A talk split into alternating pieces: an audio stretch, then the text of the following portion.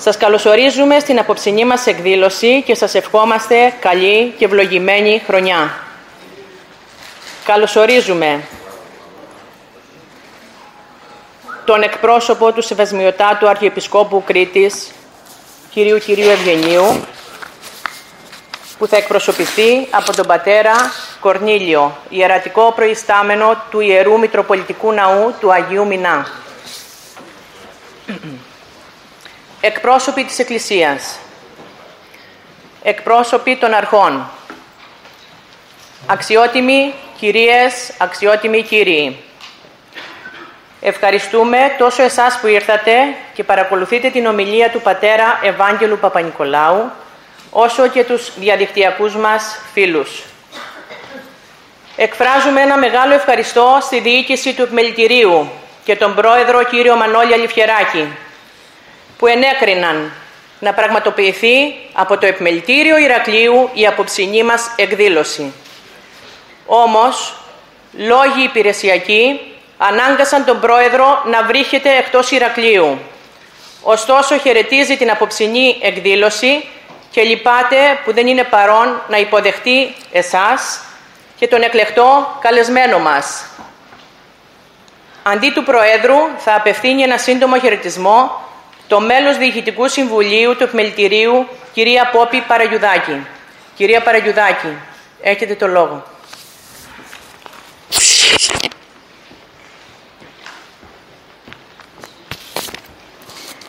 Κυρίες και κύριοι, εκπρόσωποι της Εκκλησίας, αγαπητοί φίλοι, εδημοσιολογιότατε Πατέρα Ευάγγελε, με ιδιαίτερη χαρά σας καλωσορίζω όλους στην απόψινή εκδήλωση που διοργανώνει το επιμελητήριό μας και για την οποία εύχομαι κάθε χρήσιμο αποτέλεσμα.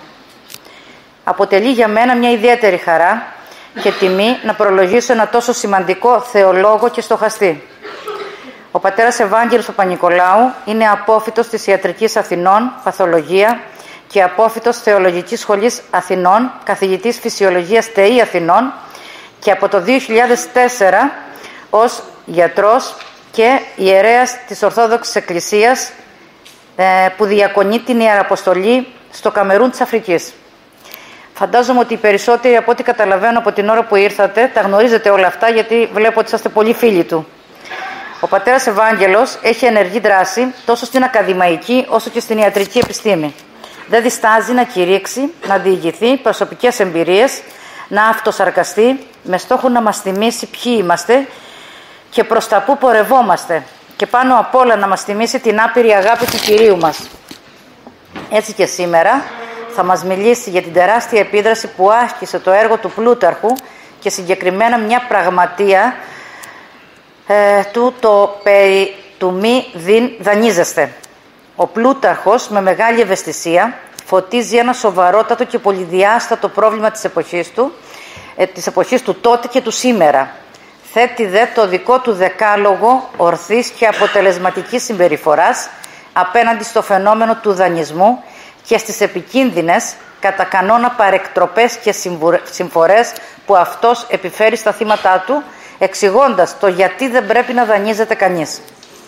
Μέσα στην ανθρώπινη ιστορία συχνά οι αιώνες φαίνεται να αντιγράφουν ο ένας τον άλλον, όταν η ανθρώπινη φύση παραμένει ίδια και δεν αλλάζει. Σήμερα λοιπόν θα αναλύσουμε μια προτροπή για την ασφαλή επενδυτική δραστηριότητα των επιχειρήσεων αλλά και κάθε ανθρώπου. Θα ήθελα να σας καλωσορίσω ξανά όλους σας και να ευχηθώ να βρείτε χρήσιμη και ενδιαφέρουσα τη σημερινή μας εκδήλωση. Σας ευχαριστώ πολύ και εύχομαι μια καλή χρονιά. Ευχαριστούμε την κυρία Παραγιουδάκη για τον όμορφο χαιρετισμό της.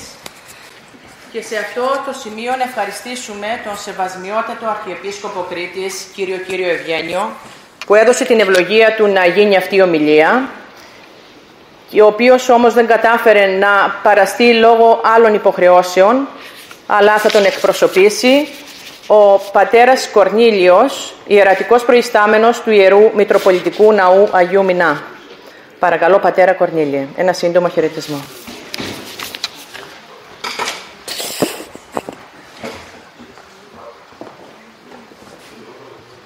Καλησπέρα σας και καλή χρονιά σε όλους. Θα ήθελα να μεταφέρω τις θερμές ευχές και ευλογίες του Σεβασμιωτάτου Αρχιεπισκόπου Κρήτης κυρίου Ευγενίου προς όλους για την απόψινή εκδήλωση. Ο σεβαστός μας πατήρ Ευάγγελος είναι γνωστός στο Πανελλήνιο και όχι μόνον και δεν χρειάζονται συστάσεις για το πρόσωπό του.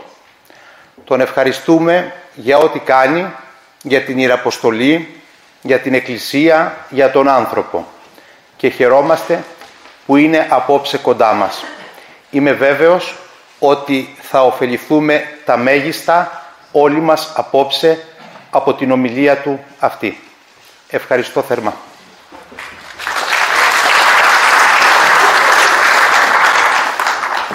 Ευχαριστούμε από καρδιά στον πατέρα Κορνήλιο. Η απόψινή ομιλία έχει θέμα πλούταρχου, περιδανισμού, σχέση με το σήμερα.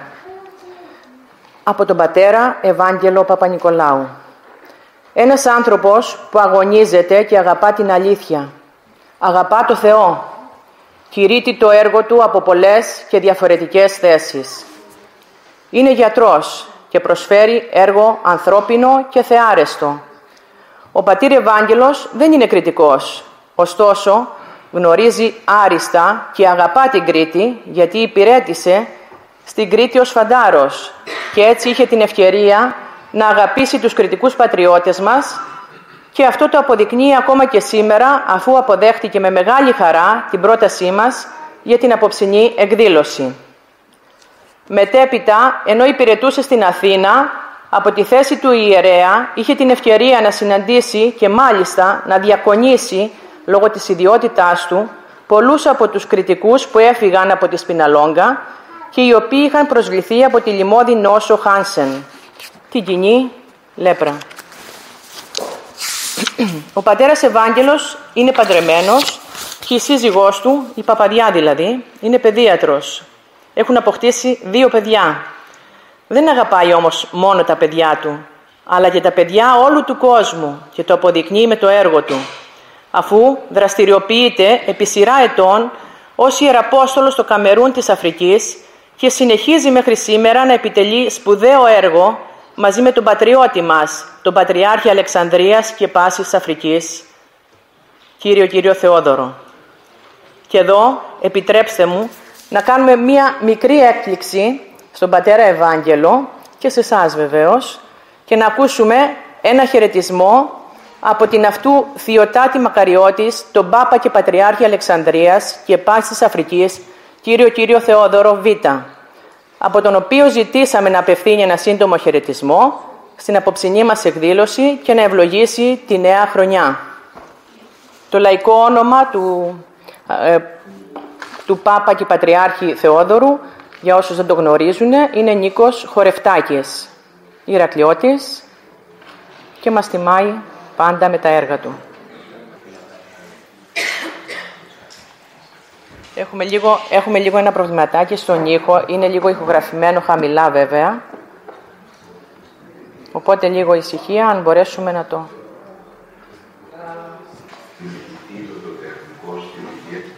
Ναι.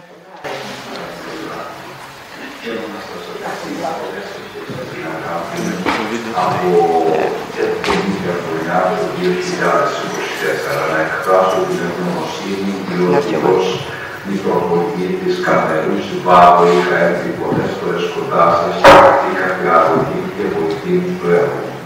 Θα ήθελα να ευχαριστήσω που κοντά σας υπάρχετε ο Ιεραπόστολος Ιατρός Μαρτύρ Ευάγγελος Παπα-Νικολάους, ένας καταξιωμένος κληρικός Μητροπόλος Καμερού, που μεταφέρει το παλμό της Ιεραποστολής κανείς και πλάτη όλου του κόσμου. Παιδιά μου, προθεμίνοι πατριώτες μου έχετε την ευλογία του Χριστού. Εμείς εδώ φυλάμε θερμοφύλες σε ολόκληρη την Μαδρίτη. Μετά από λίγο ανακορώ για την ευκαιρία για να μεταφέρω ένα μήνυμα αγάπη και ελπίδα.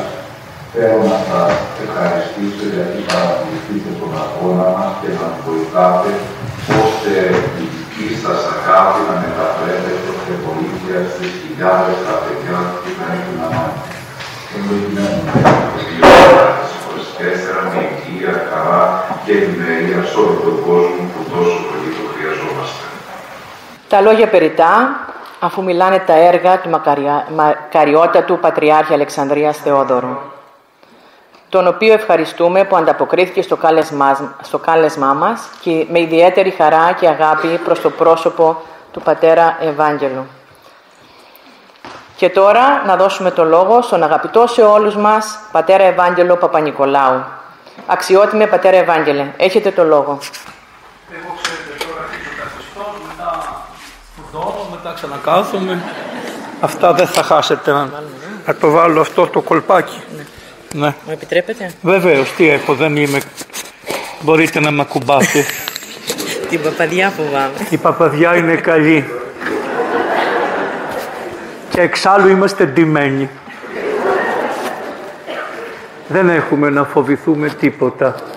Μη φοβάστε τίποτα από αυτά που ακούτε, ταραχές, φασαρίες, πράγματα. Το μηδέν κάνει ντόρο, φασαρία. Μη στεναχωριέστε.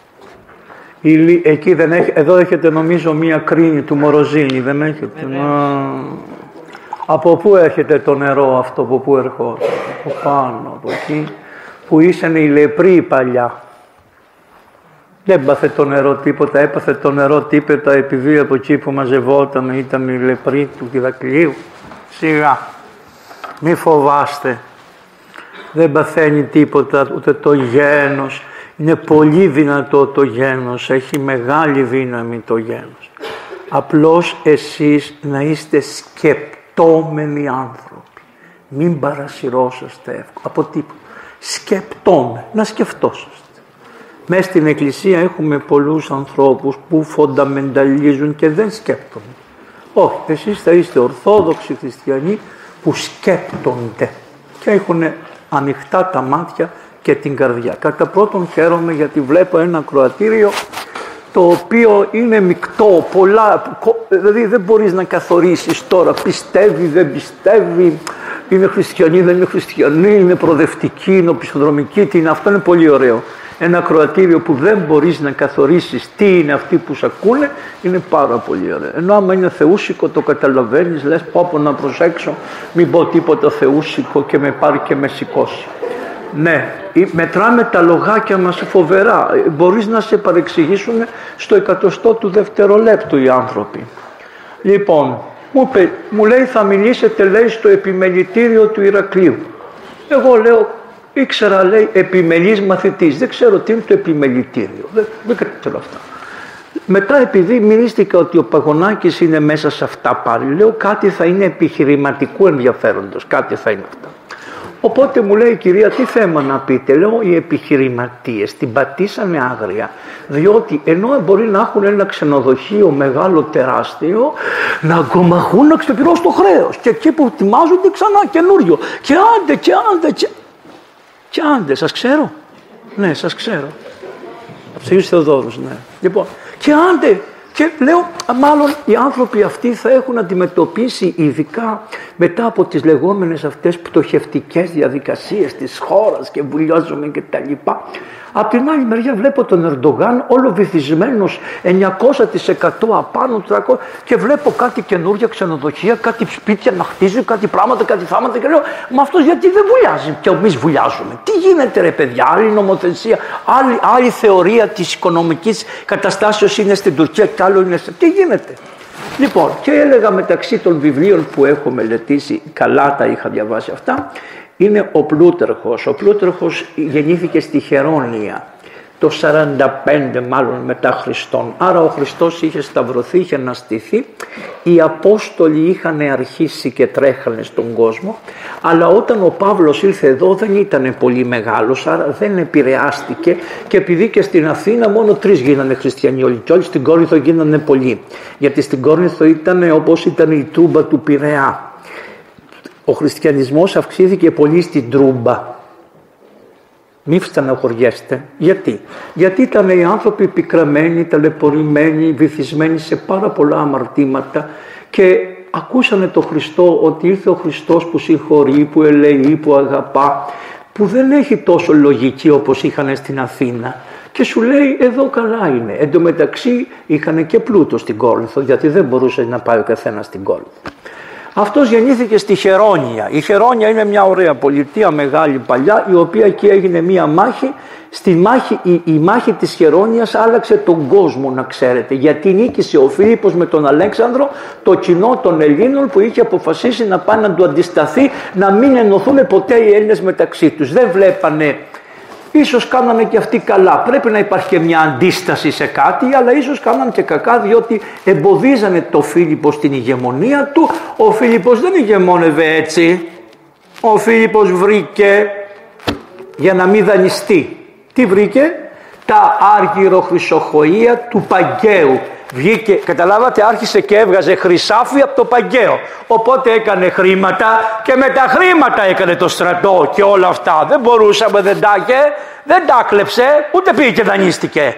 Τα βρήκε, άρα η χώρα που έχουμε έχει πρωτοπαραγωγικές πηγές πάρα πολλές. Αν εμείς είμαστε ικανοί να τις χρησιμοποιήσουμε, να μην τις βάλουμε ενέχειρο για να πάρουμε λίγα και τα λοιπά και τα λοιπά είναι στο χέρι μας όπως έκανε ο Φίλιππος. Ο Φίλιππος λοιπόν νίκησε στη Χερόνια τους Θηβαίους, τους Αθηναίους και τα λοιπά μεταξύ αυτών που πολεμήσαν ήταν και ο Δημοσθένης. Ο καημένος επέζησε ο Δημοσθένης, τον έβρισε λίγο ο Φίλιππος αλλά ο Δημοσθένης έκαμε το χαζό. Λοιπόν είναι μέθοδος και αυτή μια μέθοδος να περνάς τα πράγματα, είναι πολύ ωραίο. Έτσι και άλλα πολλά που δεν μπορώ να σας πω τώρα, εκεί γεννήθηκε αυτός, τον κάνανε και παπά να ξέρετε. Α, παπά τον κάνανε και ήταν και μάντης που τον πήγανε στο μαντίο των δελφών. Τι έκανε, άκουγε την πυθία τι έλεγε και ερμήνευε τι έλεγε η πυθία. Αυτό έκανε. Αυτό δεν ήταν έτσι. Η πυθία που, που ακούτε και πηγαίνανε στο μαντίο και τούτα και τα Το μαντίο είχε πάνω από 10.000 υπαλλήλους απλωμένους σε όλη την τότε οικουμένη. Δηλαδή στην Αίγυπτο παντού ή μαθαίνανε τις πληροφορίες και ερχόντουσαν όλες στο μαντίο, όλες. Και αν για να μην έρθουν και όλες και ας πούμε ε, τους πιάσουνε, τι κάνανε, ξυρίζαν το κεφάλι και γράφαν τις πληροφορίες το κεφάλι. Μετά μέχρι να έρθει αυτός από εκεί βγαίναν τα μαλλιά και δεν το καταλάβαινες τι έγραφε. Όταν πηγαίναν στο μαντίο ξυρίζαν το κεφάλι και πέραν τις πληροφορίες. Όλες αυτές τις μαζεύανε. Ξέρανε λοιπόν όταν θα πήγαινε μια ελληνική πόλη να ρωτήσει κάτι είχαν άπειρες πληροφορίες ώστε να βγει αυτό το οποίο θέλανε και βάζανε και μπροστά προμετωπίδα την, ε, την, την πυθία ώστε μετά αυτοί να ερμηνεύουν τους ε, χρησμούς κατά πως θέλανε αυτοί εφόσον είχαν πάντοτε συγκεντρώσει άπειρες πληροφορίες διότι ξέρανε πολύ καλά ότι η πληροφορία είναι δύναμη. Και να μην σας πω, δεν κάνει, παρατρέχω, είχαν κάτι κόλπα με το νερό να πάει το μήνυμα το γρηγορότερο δυνατό. Δεν πηγαίνανε με τη φωτιά μόνο.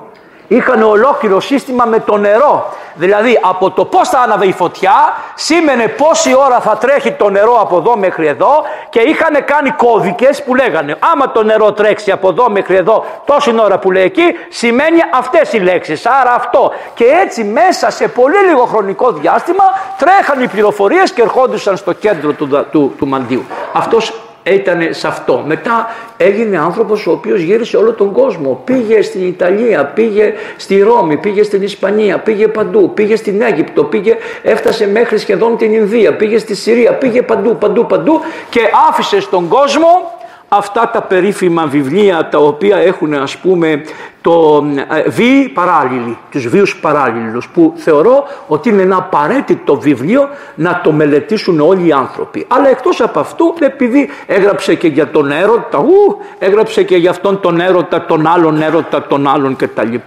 Ναι, αλλά δεν είναι τώρα. Άμα το βάζα αυτό το θέμα θα ήταν πιο hot, αλλά δεν πειράζει και αυτό είναι καλό.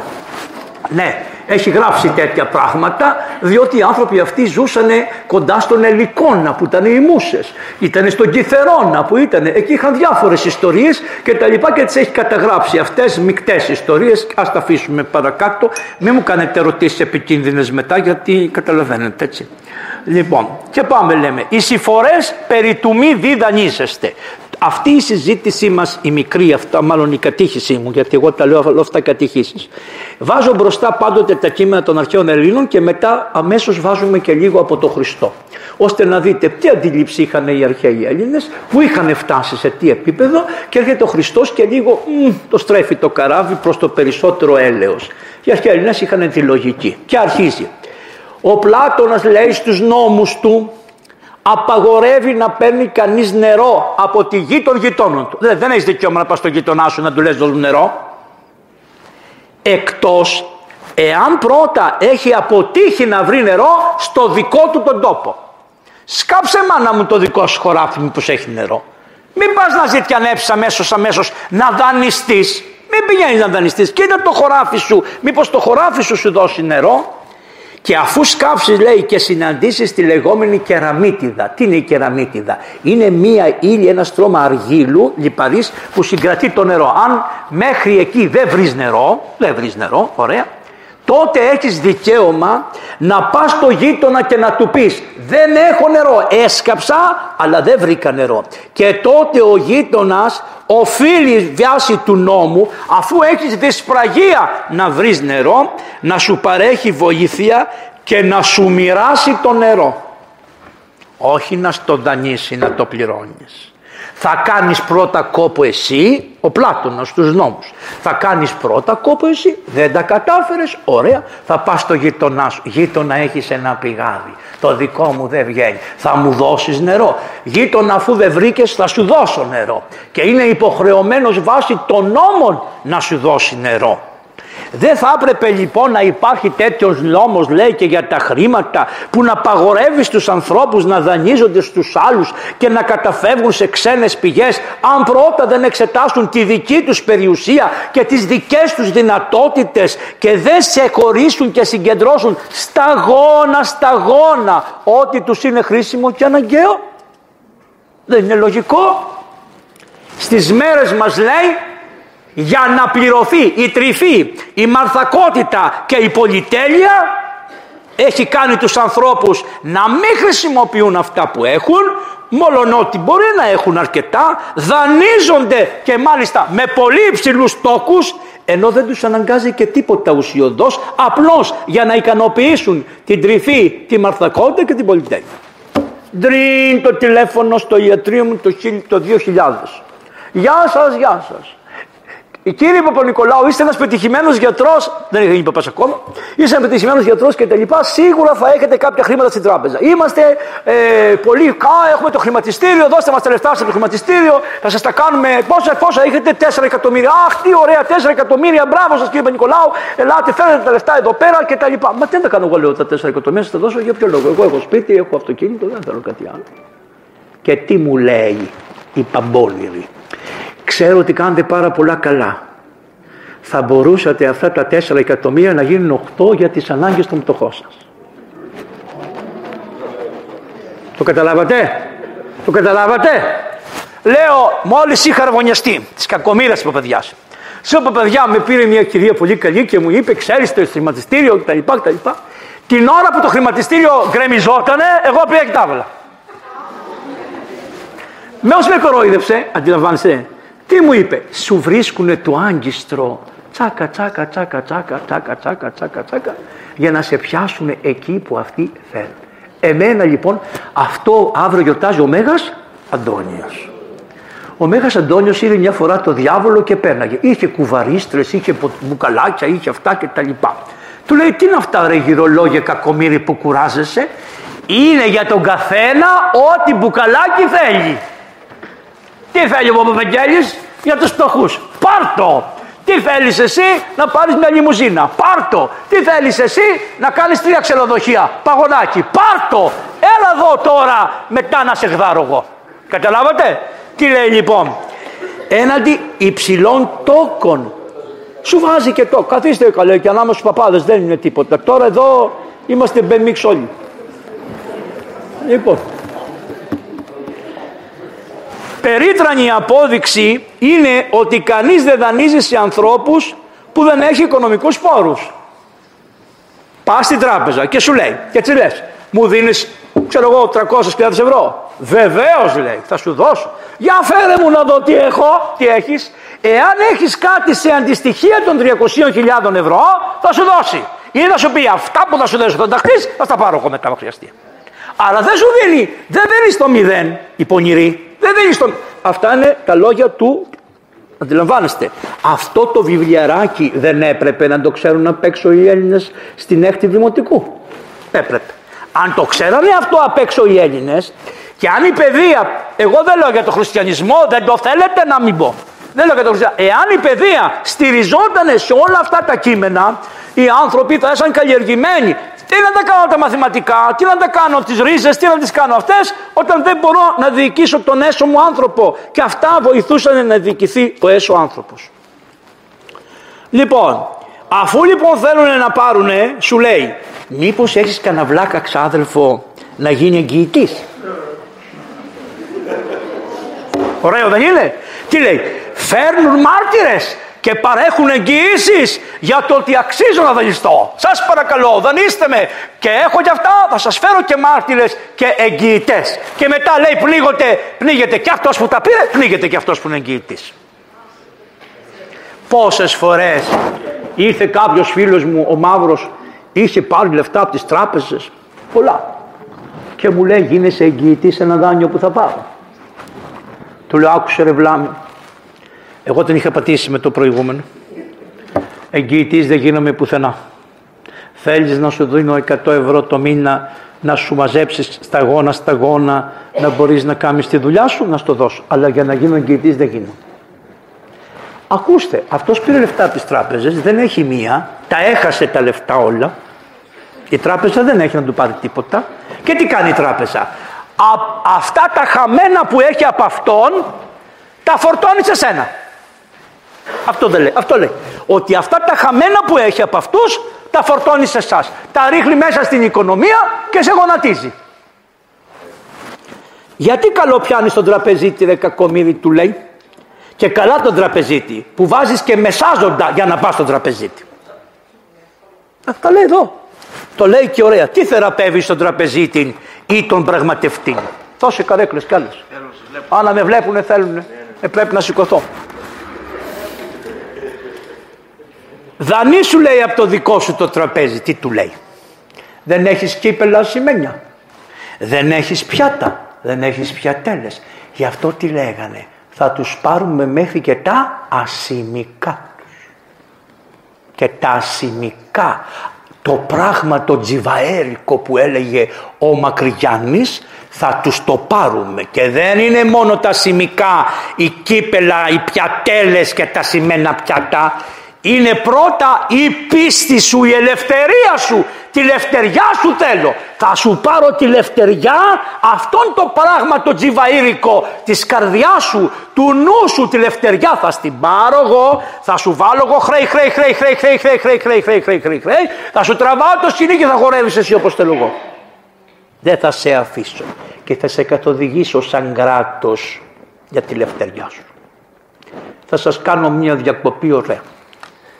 Ευχαριστώ τον Πατριάρχη μου που με τίμησε πάρα πολύ. Εγώ αυτό δεν το περίμενα να δω τον Πατριάρχη μου από την Αλεξάνδρεια να τιμά τώρα έναν τελευταίο παπά, μια τελευταία, όπως λένε αυτές στη, στη φλογέρα, μια τρύπα της φλογέρας τελευταία. Τον ευχαριστώ γιατί οι Κρήτες έχουν αρχοντιά. Και ο Πατριάρχης μου είχε αρχοντιά και έχει αρχοντιά μεγάλη. Μπορώ να σας πω ότι ο Πατριάρχης μου στο Καμερούν ήταν μέσα σε μια πυρόγα και η πυρόγα γύρισε και έπεσε στα νερά με ταράσα και ξέρετε πως βαραίνουν ταράσα και από κάτω είναι λάσπη και κινδύνευσε ο άνθρωπος, ο πατριάρχης μου.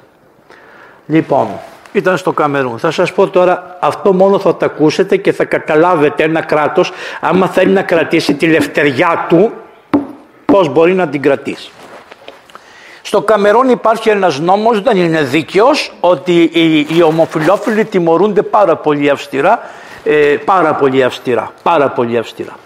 Ο νόμος υπάρχει αλλά δεν έχει εφαρμοστεί ποτέ. Ο καθένας κάνει όπως θέλει. Οι κοινωνίες έχουν ανοίξει και είναι ανοιχτές οι κοινωνίες. Όμως ο νόμος υπάρχει. Δεν έχει σβηστεί από το νόμο του κράτους. Άρα αν γίνει κάτι μπορεί να τον εφαρμόσεις. Τότε η μητέρα του κόσμου που λέγεται Αμερική έστειλε ένα γράμμα στον πρόεδρο του Καμερούν και του λέει σας παρακαλούμε πάρα πολύ να κάνετε κάποιες νομοθετικές αλλαγές και να αλλάξετε αυτούς τους νόμους και να κάνετε τα πράγματα πολύ πιο ήπια για αυτήν την κατηγορία των ανθρώπων. Λοιπόν, ο, ο άνθρωπος λέγεται Πολ Μπίγια, ο πρόεδρος, είναι μεγάλος τώρα στην ηλικία, αλλά φανταστείτε αυτό πρέπει να έγινε πριν 6-7 χρόνια, 10. Λοιπόν, ο άνθρωπος αυτός είπε ότι θα συσκεφτώ με τους φιλάρχους όλους, με τους υπουργούς, θα κάνω μια σύνταξη, με τους θρησκευτικούς πατέρες και θα κουβεντιάσουμε το θέμα και θα δούμε εάν χρειάζεται πράγματι να κάνω αυτή την αλλαγή.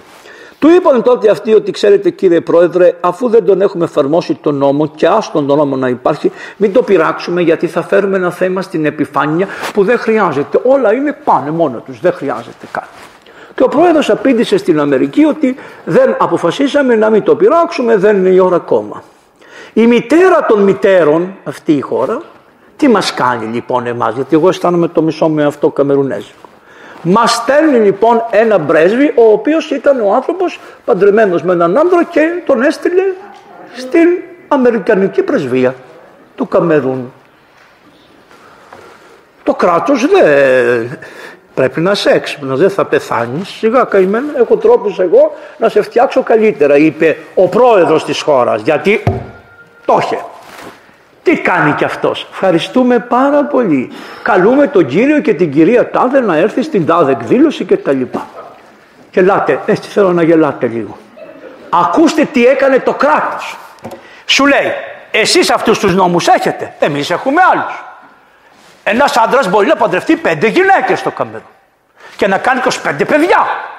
Θα σου κάνω πρέσβη έναν άντρα που θα έχει πέντε γυναίκες και 25 παιδιά θα στο στείλω πρέσβη στην Ουάσιγκτον. Γελάστε παρακαλώ. Για φανταστείτε να κατεβαίνει το αεροπλάνο και να έρχεται ο, ο, ο, ο έχρωμος με την εγχρωμούλα τη μία, την άλλη, την άλλη, την άλλη, πέντε και 25 από πίσω πώς αυτοκίνητα θα έπρεπε να πληρώσει ο Ουάσιγκτον για να εξυπηρετήσει όλο αυτό το σύστημα; Μετά από έξι μήνες λέει ο Ουάσιγκτον να τους φέρουμε πίσω και εμείς να τους πάρουμε πίσω. Καμερούν. Το καταλάβατε; Ελευθερία. Ό,τι θέλεις κάνεις. Βεβαίως, ό,τι θέλεις κάνεις. Αντιλαμβάνεστε πώς. Δεν είναι, αλλά να υπάρχει ελευθερία και στη χώρα και να υπάρχει και να μην έχεις υποχρέωση στους δανειστές. Δεν έχει γλιτώσει η χώρα μας από τους δανειστές. Προχωράμε. Και εξάλλου λέει η τένεδος μπορεί να σε γεμίσει με ωραία πύληνα σκεύη. Για να μιλήσουμε και για τα μέρη τα δικά μας τα οποία είναι ξεχασμένα η ύμβρος, η τένεδος που δεν μιλάει κανείς μας. Έτσι. Πως τα χάσαμε αυτά και τα εδραιώσαμε αυτοί χωρίς να είναι μέσα σε αυτά που έπρεπε να έχουν. Επίσης, οι, οι, πώς τα λένε, τα πύληνα πιάτα και τα ξύλινα πιάτα δεν έχουν λέει την οσμή και τη σκουριά την οποία σκουριά να σου θυμίζουν δε τα πιάτα την πρώτη μέρα κάθε μήνα. Ωρε μάνα μου, η πρώτη μέρα κάθε μήνα που πρέπει να δώσεις, να πληρώσεις τη δόση του χρέους. Την ιερό, οι αρχαίοι Έλληνες την πρωτομηνιά, όπως την έχουμε και εμείς, την είχαν πολύ ιερή ημέρα. Βέβαια αυτοί δεν είχαν τους μήνες όπως έχουμε εμείς, αυτό είναι ρωμαϊκό, αυτοί είχαν τους λεγόμενους ελληνιακούς μήνες, πηγαίνανε με τη σελήνη. Αλλά όμως η πρώτη μέρα του μήνα ήταν η ιερή μέρα.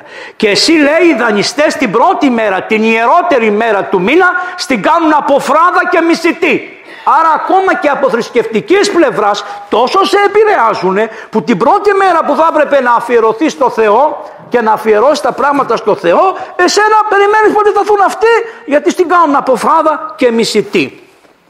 Γι' αυτό ο Περικλής, ο πανέξυπνος Περικλής, τι έκανε.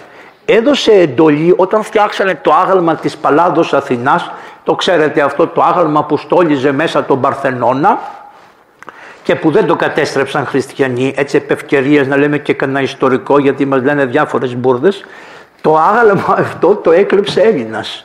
Γύρω στο 200, 250 μπήκε με σκηνιά, μπήκε μέσα και τα πήρε, τα χρυσάφια όλα και τα καθήκανε.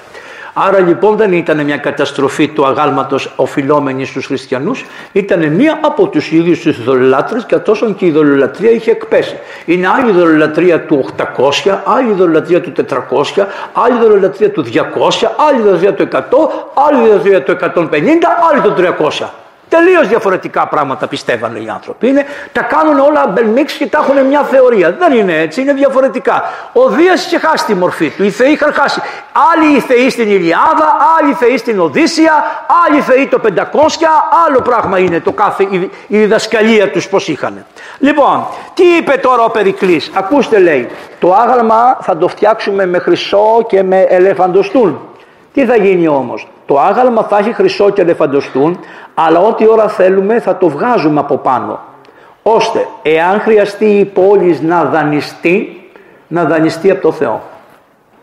Να μην δανειστεί από ανθρώπους. Θα δανειστούμε από το Θεό. Θα βγάλουμε από το άγαλμα τα χρυσά, θα κάνουμε τη δουλειά μας, αλλά θα συμφωνήσουμε με το Θεό ότι θα το τα γυρίσουμε πίσω μια μέρα εφόσον πάμε καλά. Όχι για την παρτάρα μας, μόνο θα τα γυρίσουμε και πάλι και θα ξαναστολίσουμε το άγαλμα με την αρχαία του δόξα. Το έκανε και για ένα άλλο λόγο, επειδή οι Έλληνες είναι πάντα συγκοφάντες, τους αρέσει η συγκοφαντία, τα κουτσαμπαλιά, και το, και το, και το συκοφαντία, σου λέει αν μου πούνε ότι δεν έβαλα το χρυσό που τους λέω 10 τάλαντα, 100 τάλαντα χρυσό, θα, όπως είπανε στο Μαυροφιδία, τον κατηγορήσανε γι' αυτό, Άκου τι θα τους πω. Μια στιγμή να βγάλουμε το χρυσάφι, να το ξαναζυγίσουμε. Έγινε αυτό.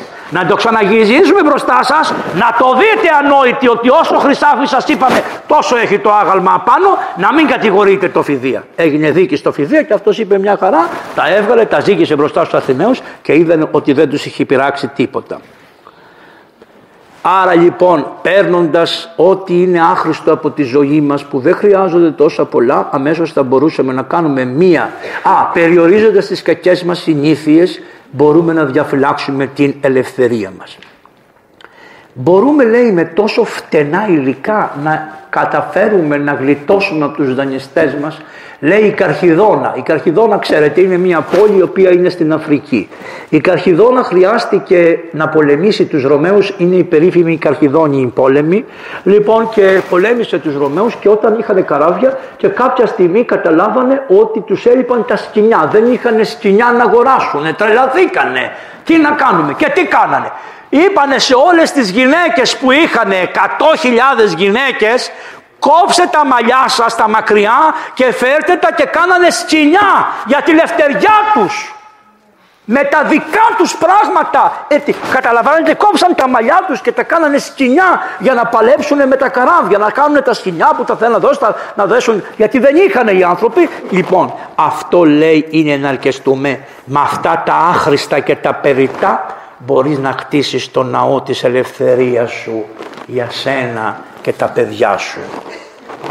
Τι κάνανε οι Έλληνες οι καημένοι; Επειδή ξέρανε ότι πολλοί δανείζονται και επειδή δανείζονται, δανείζονται και τους κλέβουν γιατί πολλοί δεν ξέρουν ούτε να μετράνε καλά καλά τους κλέβανε, τους δίνανε 10 και τους δίνανε 10 θα σου δώσουμε αλλά θα σου δώσουμε 8 τα δύο είναι ο τόκος που θα χρειαστούμε να μας δώσει επειδή θα μας το δώσει τον παίρνουμε από τώρα θα σου γράψουμε ότι σου δώσαμε 10, αλλά θα σου δώσουμε 8. Σας θυμίζει τίποτα;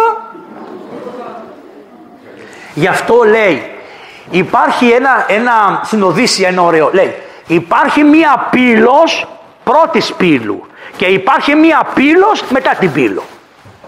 Υπάρχει τόκος πριν τον τόκο και υπάρχει τόκος μετά τον τόκο. Δεν είναι ωραίο. Δηλαδή, σου παίρνει το και σου δίνει το κεφάλαιο, σου κρατάει και ύστερα σου λέει τούκου του κουτούκου του κουτούκου του κουτούκου του κουτούκου του κουτούκου του και μετά μια μέρα κοιτάς και δεν έχει βρακιά. Αυτό που λέει μας πήρανε και τα βρακιά μας, αυτό. Το λέει εδώ, αυτά που σας τα λέω σας βάζω και λίγα αστεία, αλλά είναι ακριβώς όπως σας τα λέω εδώ μέσα. Λοιπόν, μην περιμένεις λέει, όπως η Πυθία λέει τον κυριακό των ειδικών πολέμων, τι είπε στους Αθηναίους, φτιάξτε τύχη, φτιάξτε τύχη με πέτρες, φτιάξτε τύχη με χρυσό, φτιάξτε τίποτα, τι είπε, ξύλινο τείχος να φτιάξετε. Φτιάξτε ξύλινο, από ξύλο να τα έχετε κακομύριδες. Το ωραιότερο δισκοπότηρο στο οποίο έχω λειτουργήσει είναι κάτι δισκοπότηρο από έβαινο που έχουμε στην Αφρική. Δεν έχουμε τα χρυσάφια και τα αυτιά. Και πάρα πολλοί κόσμος μας λέει «Πάτερ Ευάγγελε, με πήρε κάποιος τηλέφωνο, σας έχουμε κάτι ωραία δισκοπότηρα να σας δώσουμε, να πού να τα πάμε τα δισκοπότηρα μέσα στις βαλίτσες.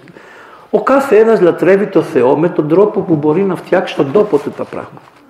Και άμα τους πα συνέχεια πράγματα και συνέχεια πράγματα, αυτοί κάθονται και σου λέει Μας τα φέρνουν. Πρέπει ο άλλος να μάθει να λατρεύει το Θεό με αυτό το οποίο θα έδινε ακόμα πρέπει να είστε ανοιχτοί. Εμείς δεν αρνούμαστε οι άνθρωποι να χορεύουν μέσα στην Εκκλησία. Διότι με αυτόν τον τρόπο προσφέρανε την αγάπη τους στο Θεό. Εσείς εδώ άμα δείτε να χορεύουν μερικοί μέσα στην εκκλησία θα σας έρθει ταμπλά, θα πείτε αυτό δεν είναι ορθοδοξία. Το θέμα δεν είναι αν χορεύουν μέσα, αν αυτά που λένε την ώρα που χορεύουν είναι ορθόδοξα. Αυτό με ενδιαφέρει πρώτα εμένα. Και σιγά σιγά σιγά μπορεί να έρθει και η ώρα να γίνουν χάβνοι όπως είστε εσείς στην εκκλησία που μπαίνετε μέσα και δεν παρακολουθείτε τίποτα. Λέτε τι φοράει μία και τι κάνει η άλλη, τι κάνει ο ένας, τι κάνει ο άλλος. Πόση ώρα κάθισε ο Μητσοτάκης την ώρα που μίλαζε ο Ευγένιος, να είναι καλά ο Αρχιεπίσκοπός σας που είδα τον Πρωθυπουργό τόση ώρα στην εκκλησία όρθιος και στεκο... να μεταφέρετε αυτά, Πατέρ Κορνίλιε. Έχεις ένα ωραίο όνομα γιατί σε έχουν βάλει για τον πατέρα Κορνίλιο που ήταν στον Επανοσύφη. Γι' αυτό το όνομα πήρες άξιζε αυτός ο παππούς. Αυτός ο παππούς του Αγίου Μινά με απέλησε ο στρατός να φύγω να πάω σπίτι μου. Αλλά για να φύγω έπρεπε να ορκιστώ, ήμουν αξιωματικός. Και πού να βρεις παπά του Αγίου Μινά που να μην είναι όλοι εδώ στο κέντρο; Ψάχνω τίποτα. Μου λέει ο διοικητής μου: Δεν μπορείς να φύγεις άμα δεν ορκιστείς. Λέει εδώ, μου λέει πιο κάτω, σε ένα γεωφανούριο, ένας παπάς εδώ πέρα, μου λέει λίγο. Και πάω στον πατέρα, του λέω: Πάτερ, θα έρθω, θα έρθεις, θα έρθω, μου λέει. Και έτσι γνωρίστηκα με τον Κορνίλιο. Γιατί του είπα: Θα έρθεις. Και όταν γερό Αντάκο μου είπε: Θα έρθω. Και από εκεί τον αγάπησα πάρα πολύ. Και τώρα ο Θεός με αξιώνει πάλι Κορνίλιος ως εκπρόσωπος του Σεβασμιωτάτου που να του βάλετε τη μετάνοια να τον ευχαριστήσετε που σας έστειλε από εμένα. Λοιπόν, εν πάση περιπτώσει λέει, πάρε και ένα γαϊδούρι, μη θέλεις μωρέ να πάρεις Ρόι. Πόσοι άνθρωποι πήραν αυτοκίνητα πολυτελείας, τους λέγανε πάρτε χρήματα, πάρτε χρήματα, πάρτε χρήματα. Ρε πάρε ένα γάιδαρο λέει και φύγε να γλιτώσεις από τον εχθρό σου, τον τυραννό σου. Δεν σου ζητά λέει γη και είδωρ όπως ο Μίδο. Ο Μίδο τι ζητούσε όταν τα μυδικά, ξέρετε, οι Πέρσες στείλανε στην Αθήνα και τους είπαν δώστε μας γη και είδωρ. Και τι κάνανε, ξέρετε. Δεν τους δώσανε, τους διώξανε. Ναι. Ενώ οι, οι Σπαρτιάτες τι κάνανε, τους ρίξανε μέσα σε ένα πηγάδι και λέει πάρτε μόλις σας και πήγαινε εδώ και τους αφήσανε να πεθάνουν. Οι Αθηναίοι κοσμοπολίτες ευγενείς καλοί, α λέει να πάτε να πείτε στο Μεγάλο Βασιλείο ότι εμείς δεν σας δίνουμε γη και είδο. Και την ώρα που πήγαν να φύγουν αυτοί, πήγε μαζί τους και μεταφραστής. Ο μεταφραστής καμιά φορά παίζει λίγο τη ρόλο του Ρουφιάνου. Λέει ο Θεμιστοκλής, εσύ μανάρι μου που πας, Λέει φεύγω κι εγώ με αυτούς που ήρθα. Όχι λέει εσύ θα κάτσεις εδώ είσαι Έλληνας. Και θα σε σκοτώσουμε. Λέει δεν θα με σκοτώσετε καλά εγώ ήρθα να σας βοηθήσω. Γιατί τόλμησες να ζητήσεις γη και είδωρ εν τη ελληνίδη διαλέκτο. Ακούστηκε μέσα στην πατρίδα μας ότι οι εχθροί μας μας ζητάνε γη και είδωρ στα ελληνικά να το λέγανε στα περσικά δεν μας νοιάζει. Να φύγουν αυτοί. Αλλά επειδή τόλμησες εσύ και τα είπες στα ελληνικά, έλα εδώ μανάρι μου εσύ, εσύ είσαι από εμάς. Για έλα από εδώ να πληρώσεις το χρέος που έχεις το πραγματικό χρέος προς την πατρίδα. Και τον εκαθάρισε ο Δήμος των Αθηναίων. Ενώ οι, οι άλλοι, δεν σκο, ποιος σκοτώσανε; Σκοτώσανε τους αυτούς που είχαν έρθει. Και μετά έγινε κάτι που δεν χρειάζεται τώρα να σας πω λεπτομέρειες. Αλλά θίγει την ελευθερία λέει και σου βάζει πολιτήριο στην αξιοπρέπειά σου. Ακούστε τώρα τα παιδεία.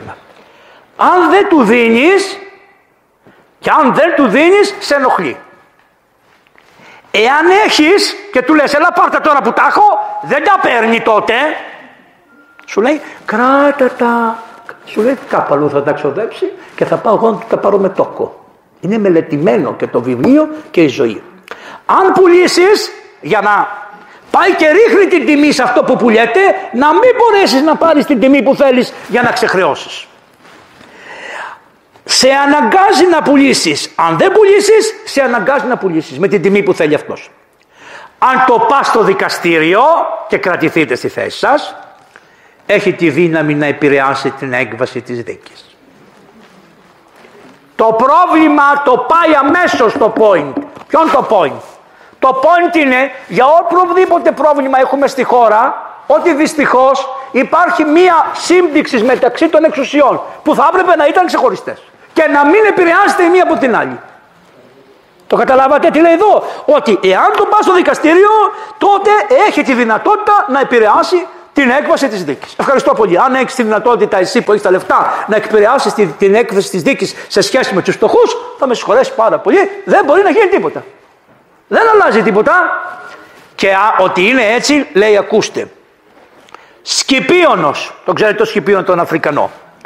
Δε του πενθερού κρινωμένου, ο Σκυπίωνας ήταν πενθερός κάποιος και κρινόταν. Γιατί; Πήγε λέει κάποιος και του έκανε μία μήνυση του Σκυπίωνα ότι μου χρωστάς ας πούμε 60 ευρώ ξέρω εγώ. Και ο Σκυπίωνας για να δει, θα γίνει δικαστήριο του λέει. Ωραία. Τι κάνει ο Σκυπίωνας; Κάνει ένα τραπέζι σε όλους τους, τους ε, δικαστές της Καρχιδόνους τους 300. Και μετά λέει στους δικαστές πάμε και μία βόλτα για να μας δει ο κόσμος ότι είμαστε μαζί. Και πάει ο άλλος στη δίκη και του λένε οι δικαστές θα δικάσεις; Και λέει απέστη της δίκης. Είμαστε με τα καλά μας να δικάσω από τη στιγμή που είδα το σκυπίο να, να προπέμπεται στην αγορά υπό των δικαστών. Με συγχωρείτε. Αυτά είναι εδώ έτσι. Όποιος τα διάβαζε θα καταλάβει. Εμένα στο τέλος θα μου κόψουν το κεφάλι. Απορώ πως το κεφάλι μου είναι ακόμα στο σώμα μου και πάει. απορώ, απορώ. Λοιπόν, ναι μπορεί. Να σου πω είμαι παγκόσμιος. Σε τι ωφέλησε ο Σόλωνας τους Αθηναίους με τη συσάχθεια; Τίποτα δεν έγινε. Το ξέρετε. Βλέπετε κάτι σε κάτι τείχους και γράφουν συσάχθεια. Συσάχθεια. Ε, τι λέει. Σύε το άχθος. Σύε το άχθος. Και όχι απλώς να το, να το, μαζί να το συσάχθεια. Όλοι μαζί να το βγάλουμε το άχθος. Τι έκανε λοιπόν ο Μαύρος Όλων; Απαγόρευσε το δανεισμό το 640 π.Χ. βρε. Αντιλαμβάνεστε πόσο κρατάει η βαλίτσα. Απαγόρευσε το δανεισμό με υποθήκευση του σώματος και των παιδιών τους. Πηγαίνανε οι κακόμοιροι και υποθηκεύανε το σώμα τους και τα παιδιά τους. Γιατί σήμερα τι έχετε κάνει; Τα, τα παιδιά των παιδιών σας είναι. Τα χρέη του ελληνικού κράτους τα έχουν χρεώσει στα κεφάλια των παιδιών των παιδιών μας και πάει λέγοντας και τα χρέη πολλά που πήρατε κι εσείς. Υποθηκεύσατε τα παιδιά σας. Ούτε μπορείτε να πάτε μπρος, ούτε πίσω. Λες τι να κάνω τώρα; Πρέπει σαν το γουρούνι να δουλεύω στο μαγκανοπήγαδο γύρω γύρω γύρω γύρω για να καταφέρω να αφήσω, αν αφήσω κάτι στο παιδί καθαρό. Που αυτός εφευρίσκει κάτι άλλο και κάτι άλλο και κάτι άλλο όπως λέει εδώ πέρα. Απαγόρευσε το δανεισμό. Δηλαδή απαγόρευσε να παραδίδει ο άνθρωπος την ατομική του ελευθερία και ελευθέρωσε όσους είχαν γίνει δούλοι για χρέη και χάρισε στους οφειλέτες τα χρέη τους. Όταν έτρωγε ο Σόλων, το είπε, ας πες με παγωνάκια σε ένα ξέρω και όλα σε ένα θα λέω. Λοιπόν, για να μην παρεξηγούνται και οι υπόλοιποι ανθρώποι. Ο Παγωνάκης λοιπόν τρώει με το Σόλωνα. Εγώ είμαι ο Σόλωνα, ο πατρίβαλιος. Και λέω στον Παγωνάκη, Παγωνάκη μου σκέφτομαι να κάνω ένα νόμο όπου να πάρουμε τα βάρη των ανθρώπων και να χρεώνουν και να τα χρέει όλα. Ο Παγωνάκης το μαθαίνει και τι κάνει. Αυτό έκαναν, παιδιά, σας το λέω. Το λέει το βιβλίο. Τι κάνανε οι Έλληνες. Έξυπνοι, μπαμπά. Τι κάνανε. Πήγανε και δανειστήκανε λεφτά από τον κόσμο, από άλλους και τους λέγανε πόσο το κοθέρεις τόσο. Τάκ, τάκ, τάκ και πήρανε χτήματα τα πάντα. Και μετά από μια εβδομάδα βγαίνει ο νόμος και τι έγινε. Αυτοί που είχαν δανειστεί πριν μια εβδομάδα γίνανε πλούσιοι. Και οι άλλοι τους πήραν τα λεφτά με τον τρόπο.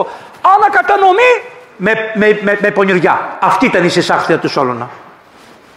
Άρα τι σημαίνει; Ότι πάντοτε υποσκάπτεται το πράγμα. Και να θέλεις να κάνεις το καλό όπως έκανε ο Μαυροσόλων με την μπέρδεμα που κάνουν οι γνωστοί των γνωστών ο γνωστοί επιχειρούν, επιχειρούν έτσι επιχείρηση δεν λέγεται, επιχειρούν και δημιουργούν αυτά. Επίσης οι οφειλέτες είναι δούλοι όλων των δανειστών. Και τι είναι, είναι δούλοι δούλων ανεδών και βαρβάρων και βανάυσων μετατρέπουν την αγορά σε κολαστήριο και τους δύσμενους οφειλέτες σαν όρνεα τους κατακρεουργούν και τους κατασπαράζουν βυθίζοντας τον άμφος τους ασωθικά τους. Όπως ο Δαρίος έστειλε το Δάτη και τον Αρταφέρντη όταν ήρθε ο Δάρτης και ο Αρταφέρνης εδώ και έφτασε στην, ε, στο Μαραθώνα τους έδωσε στα χέρια αλυσίδες αυτό ήταν τα δώρα που έφερε στην Αθήνα όταν ήρθαν στο Μαραθώνα. Είχαν αλυσίδες, 10.000 αλυσίδες κρατούσαν εκτός από τα όπλα τους. Γιατί τι τους είπανε, Ότι με αυτές τις αλυσίδες θα σας πιάσουμε.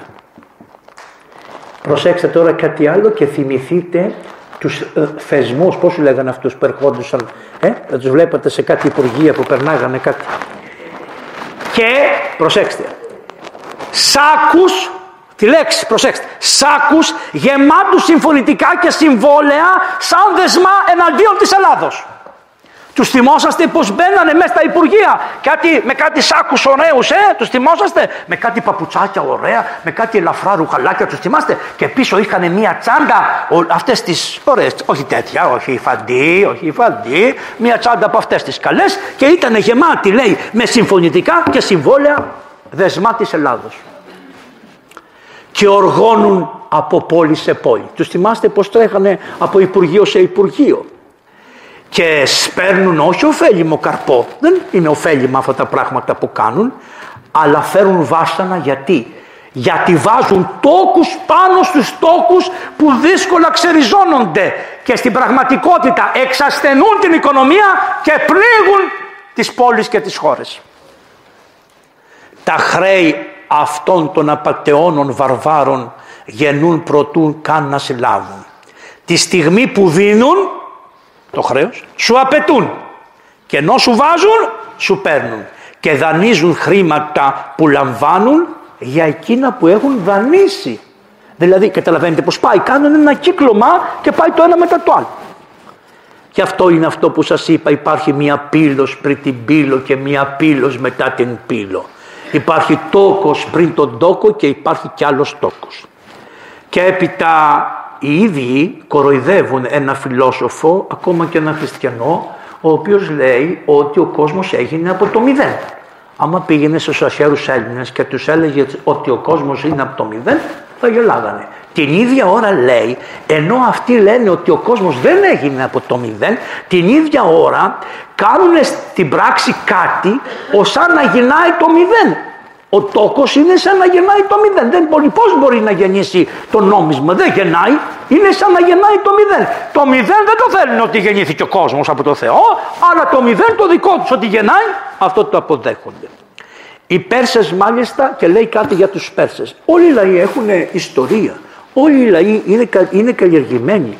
Μην νομίζετε ότι οι Πέρσες δεν είχαν νομοθεσίες, δεν είχαν ωραία πράγματα, δεν είχαν διοικήσεις, δεν είχαν αυτά. Απλώς οι Πέρσες είχαν άποψη ότι πρέπει να έχουν μοναρχία και οι Έλληνες βρήκαν αυτόν τον τρόπο, οι Αθηναίοι κυρίως, να έχουν τη δημοκρατία. Αυτό ήταν. Αυτή είναι η διαφορά. Οι νόμοι είχαν σοφία και των Περσών και όλα.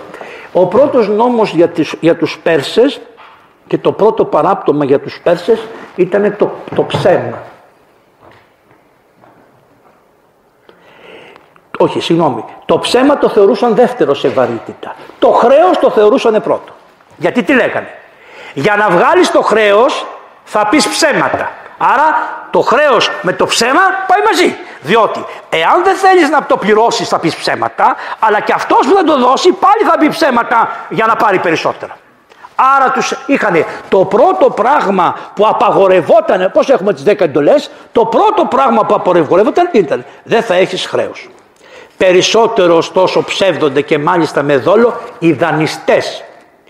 Όταν γράφουν ότι δίνουν στον τάδε το τάδε ποσό, του δίνουν λιγότερα. Η αιτία του ψεμάτων τους είναι τώρα και πάμε να δείτε πώς ανεβαίνουν πνευματικά. Είναι η πλεονεξία δεν είναι η ανάγκη, ούτε η δυσπραγία, αλλά η απληστία που στο τέλος καταστρέφει τα θύματά τους σε εκείνους και δεν φέρνει ούτε σε αυτούς απόλαυση και όφελος. Γιατί τα χωράφια που κατάσχουν την εποχή εκείνη από τους οφειλέτες δεν τα καλλιεργούν με αποτέλεσμα η γη να μένει ακαλλιέργητη. Επίσης τα σπίτια τα οποία τους κατάσχουν δεν τα κάνανε τίποτα με αποτέλεσμα να καταστραφούν από μένα τους. Τα τραπέζια στα οποία τρώνε Ευλόγησον να πάτε. Γιατί είναι και γιορτή και σήμερα είναι το Αγιοντονίου και είσαστε εδώ. Λοιπόν, ούτε τα ρούχα που φορούν με το που να καταστρέψουν ένα ρίχνονται στο κυνήγι για δεύτερο άνθρωπο. Αφού καταστρέψουν το δεύτερο, ρίχνονται στο κυνήγι σε τρίτο. Και δεν κάνουν τίποτα. Μόνο χαίρονται, ανοίγουν τα κατάστοιχα και κατράχουν και μετράνε. Και τι λένε, τι έγινε, τι έβγαλα, τι έκανα και τούτο κύριο. Πόσοι άνθρωποι κλάψανε σήμερα, πόσοι ταλαιπωρηθήκανε και αυτά και συσσωρεύουν τα χρήματα και τα λοιπά. Θέλω όμως να δείξω λέει σε όσους πέφτουν απερίσκεπτοι να δανειστούν πόση ντροπή φέρνει αυτό και στέρηση της ελευθερίας. Βρέ τους λέει το να δανειστείς είναι ύπαρξη αφροσύνης. Έχεις μη δανείζεσαι γιατί δεν σου λείπουν. Δεν έχεις μη δανείζεσαι γιατί δεν θα ξυπηρώσεις ποτέ το χρέος. Και λένε μερικοί, εγώ δεν μπορώ να κουβαλήσω μια κατσίκα, φορτώστε μου και ένα βόδι στην πλάτη. Δεν μπόρεσα αυτά που μου δώσαν οι γονείς μου να τα διαχειριστώ. Με αυτά τα ένφια, τα μπρέφια, τα ξέφια, τα αυτά. Πεθαίνει ο πατέρας μου, μου αφήνει ένα χωράφι.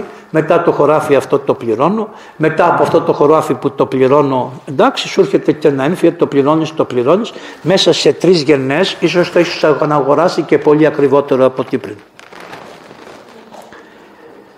Λοιπόν, και πώς θα ζήσω λέει; Πώς ρωτάς αν θα ζήσεις; Έχεις πόδια; Έχεις. Έχεις χέρια. Έχεις. Έχεις φωνή. Έχεις φωνή. Είσαι άνθρωπος. Είμαι. Άρα ακούστε τι λέει. Να δείτε πώς ανεβαίνει στα χριστιανικά. Αφού είσαι άνθρωπος ρε, είσαι ικανός να αγαπάς και να αγαπιέσαι. Αυτό δεν λένε όλοι τώρα. Αγαπούλα μου, αγάπη μου, αγάπη μου, αγάπη, όλο αγάπη, αγάπη, αγάπη, αγάπη. Το λέει εδώ ο Πλούταρχος. Εφόσον είσαι άνθρωπος, είσαι ικανός να αγαπάς και να αγαπιέσαι, να προσφέρεις και να εκφράζεις ευγνωμοσύνη για όσους σου προσφέρουν. Γίνε δάσκαλος, ρε. γίνε παιδαγωγός, γίνε θυρωρός, γίνε ναυτικός. Τίποτα από αυτά δεν είναι πιο επέσχυντο και πιο δυσάρεστο να δουλεύεις και καθαρίστρια, ευπρεπίστρια να τη λέτε, και ουχή καθαρίστριες να τα στο μάθω. Όπως σας αλλάζουν τις λέξεις και σας λένε γάμο κάτι που δεν είναι γάμος, έτσι θα σας αλλάξω και εγώ τις λέξεις από καθαρίστρια να τη λέτε ευπρεπίστρια. Αυτή που σου ευπρεπίζει την εκκλησία, αυτή σου που ευπρεπίζει το σπίτι, αυτή. Να φύγει αυτός ο όρος καθαρίστρια, καθαρίστρια. Και τι λέει, καλύτερα να είσαι καθαρίστρια, αλλά να μην ακούς κάθε πρώτη του μήνα πλήρωνε. Να είσαι ελεύθερος. Με λένε ρίζο, το θυμάστε τον κοντό το ρίζο. Ε; Με λένε ρίζο, έκανε αυτός. Το κεφάλι μου το ρίζο και όπου θέλω το γυρίζω. Δώσ' χωρές τους αυτούς τους παλιούς ηθοποιούς οι οποίοι με τις ατάκες τους και αυτά μας κρατούσαν σε μία ενάργεια. Δεν δανείζονται τα χεριδόνια, δεν δανείζονται τα μυρμήγκια. Η φύση τους έδωσε χέρια, ούτε λογική ούτε η τόχνη. Ενώ οι άνθρωποι παρά την ανωτέρα ευφυή τους συντερούν με πολλά χρήματα πράγματα που δεν χρειάζονται. Θυμάστε που έγινε μία βάφτιση εκεί στη Γλυφάδα που ήρθε ο Αμερικής και έκανε μία βάφτιση στη Γλυφάδα. Ναι. Προσέξτε, μην βιάζεστε. Θα σας πάω στο point εγώ, στο point. Το point είναι το εξής. Μετά τη βάπτιση έγινε ένα τραπέζι. Το τραπέζι αυτό κόστισε περίπου 300 με 400 ευρώ. 300 να σας το πω. Τι είχε το τραπέζι; Είχαν φέρει ελέφαντες. Ε, ελέφαντες. Ψημένους, λέει ο Πάτερ. Όχι ψημένους, πύλινους. Πώς θα λένε αυτά; Ξέρετε κάτι ελέφαντες πύλινα, πύλινα. Ε, αλλά από καλό υλικό, ξέρω εγώ. Ε, πορσελάνινα, πορσελάνινα. Ελέφαντες, μεγάλος, παιδιά. Πολύ ωραίο. Μου τα έδειξε εμένα μια πνευματικοθεατέρα μου που ήταν εκεί και της είπα σου την κόβω την κοινωνία για λίγο καιρό. Όχι γιατί πήγες εκεί, γιατί αφού ήταν μυστήριο. Η βάπτιση, ό,τι και να σου φέρουνε, θα το βαπτίσεις. Τέρμα αυτό το πράγμα, τι είμαστε εμείς, εκδικητικοί, Χριστός και Παναγία. Αλλά ο νουνός ο οποίος θα σταθεί και θα ζητήσει και θα πει ότι βαπτίζω το παιδί, θα μου εγγυηθεί την ορθή πίστη του παιδιού. Και η Εκκλησία θα το βαπτίσει. Αλλά ταπεινά, ταπεινά. Άρα η αμαρτία δεν είναι το γεγονός το προηγούμενο όσο είναι η επίδειξη. Το ξεφτύλισμα των χρημάτων. Στην Αφρική με αυτά τα λεφτά η Εκκλησία μας συντηρείται για πέντε χρόνια. Όλο το έργο της Εκκλησίας. Ο προϋπολογισμός μας είναι για σχολεία, για τα πάντα 70.000 ευρώ το χρόνο. 5-7, 35. Καταλάβατε; Να βγει και το τραπέζι. Σεμνά καλελάτε και πάτε γαμοπίλαφο και πάτε όλοι γαμοπίλαφο. Πάτε εκεί πέρα τα ωραία τα κριτικά, τα γαμοπίλαφά σας έχετε και το, πώς το λένε, βάζετε ένα κασελάκι, βάζετε ένα, πώς το λένε αυτό, ένα, ένα, αυτό, ένα, ένα καλαθάκι και περνάτε και ρίχνουν και την ευλογία, μια χαρά. Πολύ ωραία, πολύ ωραία. Και το βράδυ πάνε σπίτι τους με, το, με τη τσίμπλα κάθονται και μετράνε πόσα είδε και ντούκου και αυτό και εκείνα. Πούσο αυτός, αυτός ο σε πήγαμε και δεν μας έβαλε αυτά που του είχαμε βάλει εμείς. Ψέματα λέω. Και αυτά εσωτερικός δανεισμός είναι, μην νομίζετε. Εσωτερικός δανεισμός. Όλοι είχαν δικαίωμα, όλοι είχαν δικαίωμα και, και, και βγάζετε και πολλά λεφτά. Ο πατήρ Αντώνιος ο καημένος που τον κυνηγάνε του λένε πού τα βρήκες τα λεφτά 50.000 ευρώ και αγόρασες ένα οικοπεδάκι στη Λούτσα; Και λέει ο παπάς παντρεύτηκα. Του λένε τι έκανες, τι παντρεύτηκα. Και παντρεύτηκες και έχεις 50.000 ευρώ. Μα κάμα με λέει όλη η οικογένεια με βοήθησε, μαζέψαν όλοι οι άνθρωποι. Και λέω μεταξύ μας όταν με ρωτήσανε εμένα, για πάτε στην Κρήτη να καθίσετε σε ένα γάμο να δεις πόσα μαζεύουνε. Μα είστε με τα καλά σας. Ο κόσμος, ο κόσμος, ακούστε με κάτι. Γιατί δεν παντρεύονται τα παιδιά; Γιατί δεν έχουν να ζήσουν, δεν μπορούν να ζήσουν, δεν έχουν σπίτι. Δεν έχουν ενίκιο, δεν έχουν εκείνο, δεν έχουν, έχουν τ' άλλο, έχουν ψωμί, δεν έχουν. Είναι και είναι μαμόθρεφτα από τις μανούλες τις καλές, είναι και οι άλλες τεμπελίτσες δεν ξέρω να μαγειρεύουν. Λοιπόν, και γίνεται ένας αχταρμάς. Όταν ήμουνα, στην, όταν ήμουνα στο τυμπάκι, γιατί σας αρέσουν και αυτές οι ιστορίες, όταν ήμουνα στο τυμπάκι, μου δώσανε ένα μπαλαβό να το πάω στη Σούδα. Είχατε ψυχιατρίο στη Σούδα, στα Χανιά τότε. Και πήγαμε από πίσω, πήγαμε από τις Μέλαμπες. Φύγαμε από εκεί και πήγαμε. Στις Μέλαμπες λοιπόν ήταν Κυριακή. Γύρω στις 12 η ώρα έφτασα εγώ στις Μέλαμπες. Και βλέπω στις Μέλαμπες 300 ανθρώποι και ήσαν έξω από ένα σπίτι. Και δεν μπορούσε να περάσει το ασθενοφόρο. Κατεβαίνω, λέω, τι κάνετε εδώ; Λέει, κάνουμε, λέει, χτίζουμε, λέει, το σπίτι του Γιώργου που θα παντρευτεί. Να είστε ευλογημένοι η κριτική. Και μόνο για αυτό που είδα στη ζωή μου, που δεν το έχετε κρατήσει, αλλά εγώ το είδα. Τι κάνανε. Είχαν δώσει ραντεβού κάθε Σαββάτο και κάθε Κυριακή όλο το χωριό, επειδή θα παντρευόταν ένα παιδί τους στο Σεπτέμβριο, να πηγαίνουν να του χτίζουν το σπίτι. Αυτός στα Αγιονόρος λέγεται παγκινιά. Παγκινιά. Όλο το κοινό μαζί αναλάμβανε να χτίσει ένα σπίτι. Αυτό έπρεπε να γίνεται συνέχεια στη χώρα και να εξασφαλίζουμε τη διαμονή αυτό που μπορούμε στο παιδί και η εκκλησία, μανούλα μου η εκκλησία και η εκκλησία να έχει και αυτή ενδιαφερθεί με κάποιο τρόπο να στηρίζει τα νιόπαντρα ζευγάρια πρέπει να στηρίζονταν τα νόπαντρα ζευγάρια. Δεν μπορεί να μας εγγυηθεί κανείς. Κοιτάξτε, τα οικονομικά είναι πολύ σημαντικό πράγμα. Είναι αιτία βαθιάς γκρίνιας. Εμείς το βλέπουμε στην εξομολόγηση αυτό. Πέρα της, καταλάβατε, δεν έχουν οι άνθρωποι μάθει με το μηδέν πια ή με τα πολύ λίγα όμως μάθανε οι παλιοί. Χρειάζεται μια υποστήριξη οικονομική το ζευγάρι. Καλή είναι και οι γονείς, καλά όλοι. Καλή είναι λοιπόν αυτή η παγκινιά. Αυτό που κάνετε στο γάμο είναι σαν να είναι μια παγκινιά που δεν μπορείτε να την κάνετε όλη κάθε μέρα και μαζεύετε στους ανθρώπους να τους βοηθήσετε εφόσον έχουν νου και δεν τα χαλάσουν με το να αγοράσουν κανακότερο, γιατί είναι και αυτή η βλακία. Λοιπόν, πάμε παρακάτω. Υπάρχει ένας βασιλιός Αντίγονος και ρώτησε έναν Κλεάνθη, ο οποίος Κλεάνθης ήταν στην Αθήνα μεγάλος φιλόσοφος.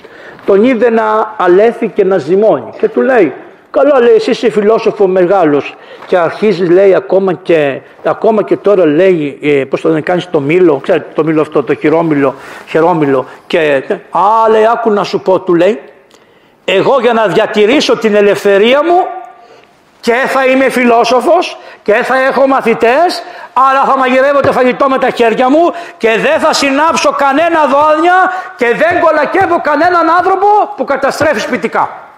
Αυτό το είπε ο Κλεάνθης, ο φιλόσοφος προς τον Αντίγονο. Τους δανειστές τους δημιούργησε η τρυφή, όπως τους χρυσοχώους και τους αργυροχώους τους χρησιμοποιήσαμε για να δείχνουμε τα χρυσάφια μας, τους αρωματοποιούς και τους βαφείς.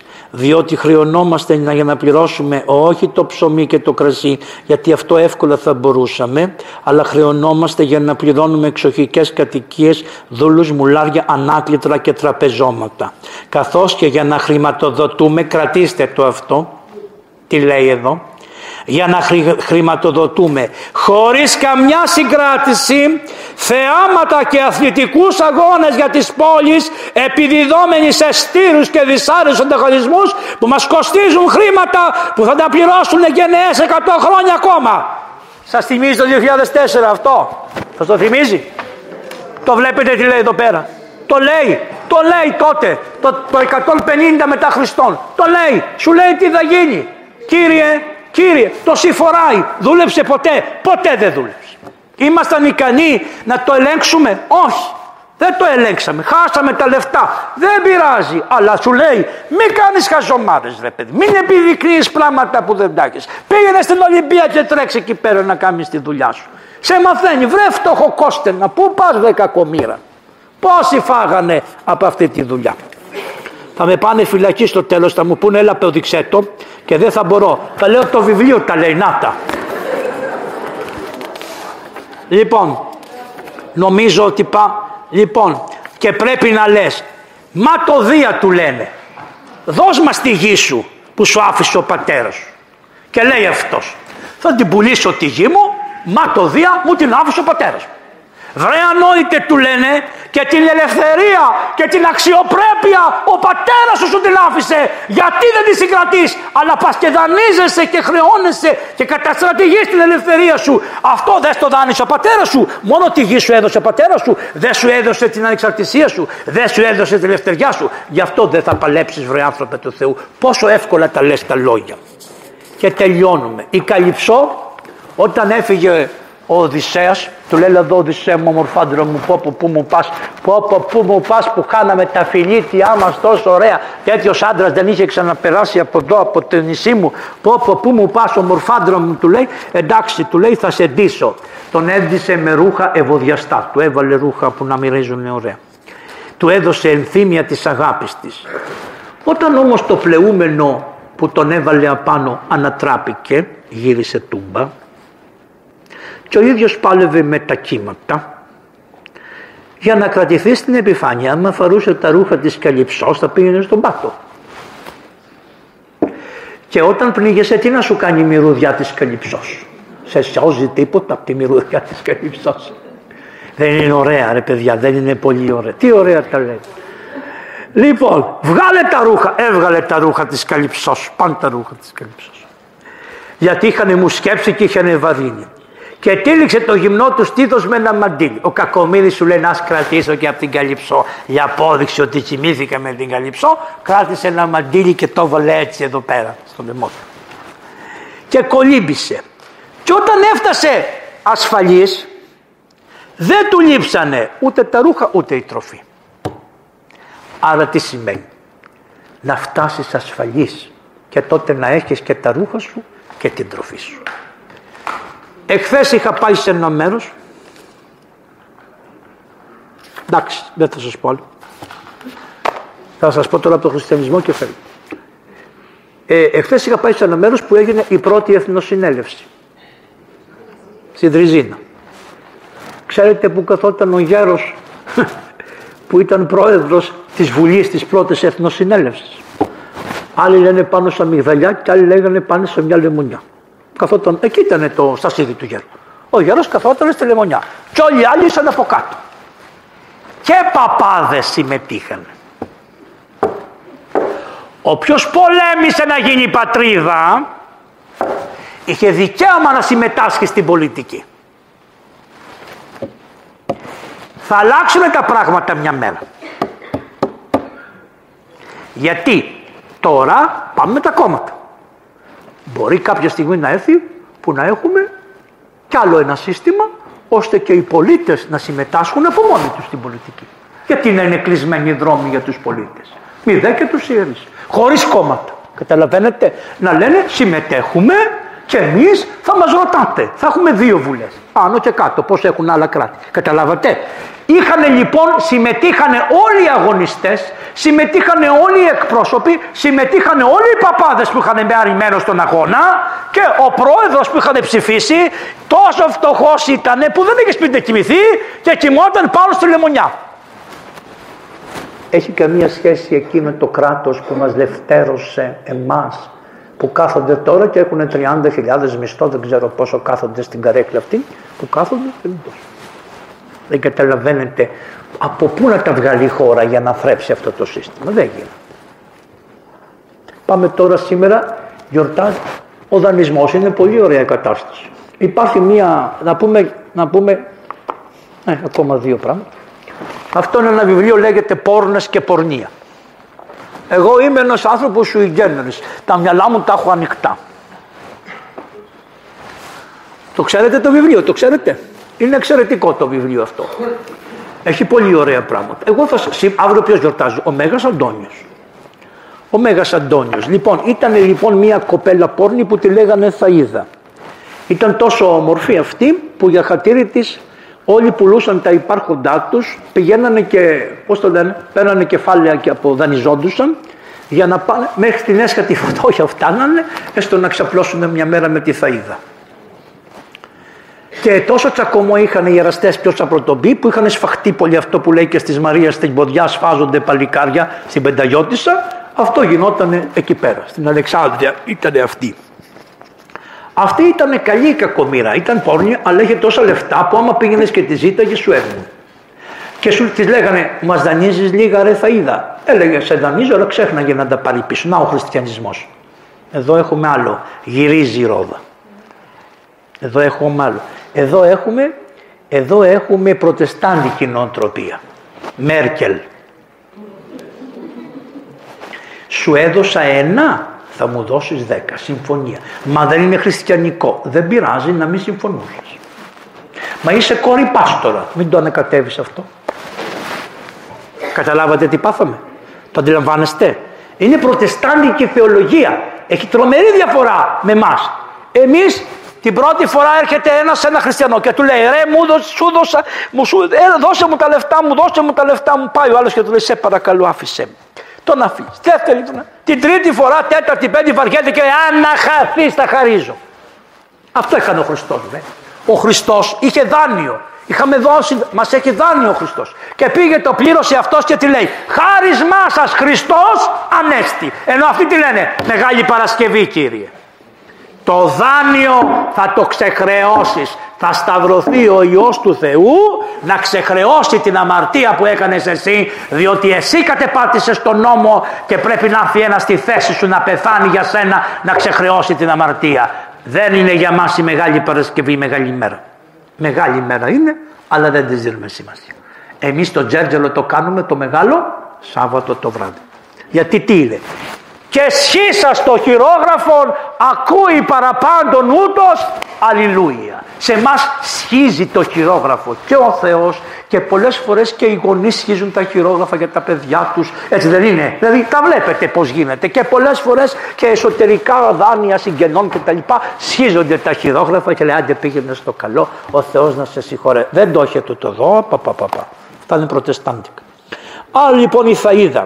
Τότε η Θαΐδα λέει τότε εμφανίζεται ένας γέροντας τον έχετε ακούσει είναι Αβάς Παφνούτιος ο Απαφνούτιος ήταν, έζησε μαζί με το Μέγα Αντώνιο είχαν μεγάλη φιλία ήταν φιλαράκια αγαπημένοι πάρα πολύ. Ο Παφνούτιος μάλιστα ο Παφνούτιος έγινε και ομολογητής. Τον σκοτώσανε για τον Χριστό νομίζω όταν ήρθε ο Ιουλιανός ο και λεγόμενος παραβάτης Πάει στον Αντώνιο και του λέει: Μωρέ, είναι μια πόρνη πάρα πολύ καλή στην Αλεξάνδρεια. Μου δίνεις ευλογία να πάω να την πάρω να την γυρίσουμε πίσω. Και λέει ο Αντώνιος: Ευλογημένο, να πας, του λέει. Άμε, τι λες καλέ, σιγά, τι θα πάθεις. Λέει καλόγερος. Άμα είσαι καλόγερος και δεν αντέχει να μπεις σε ένα προνείο, τι καλόγερος είσαι.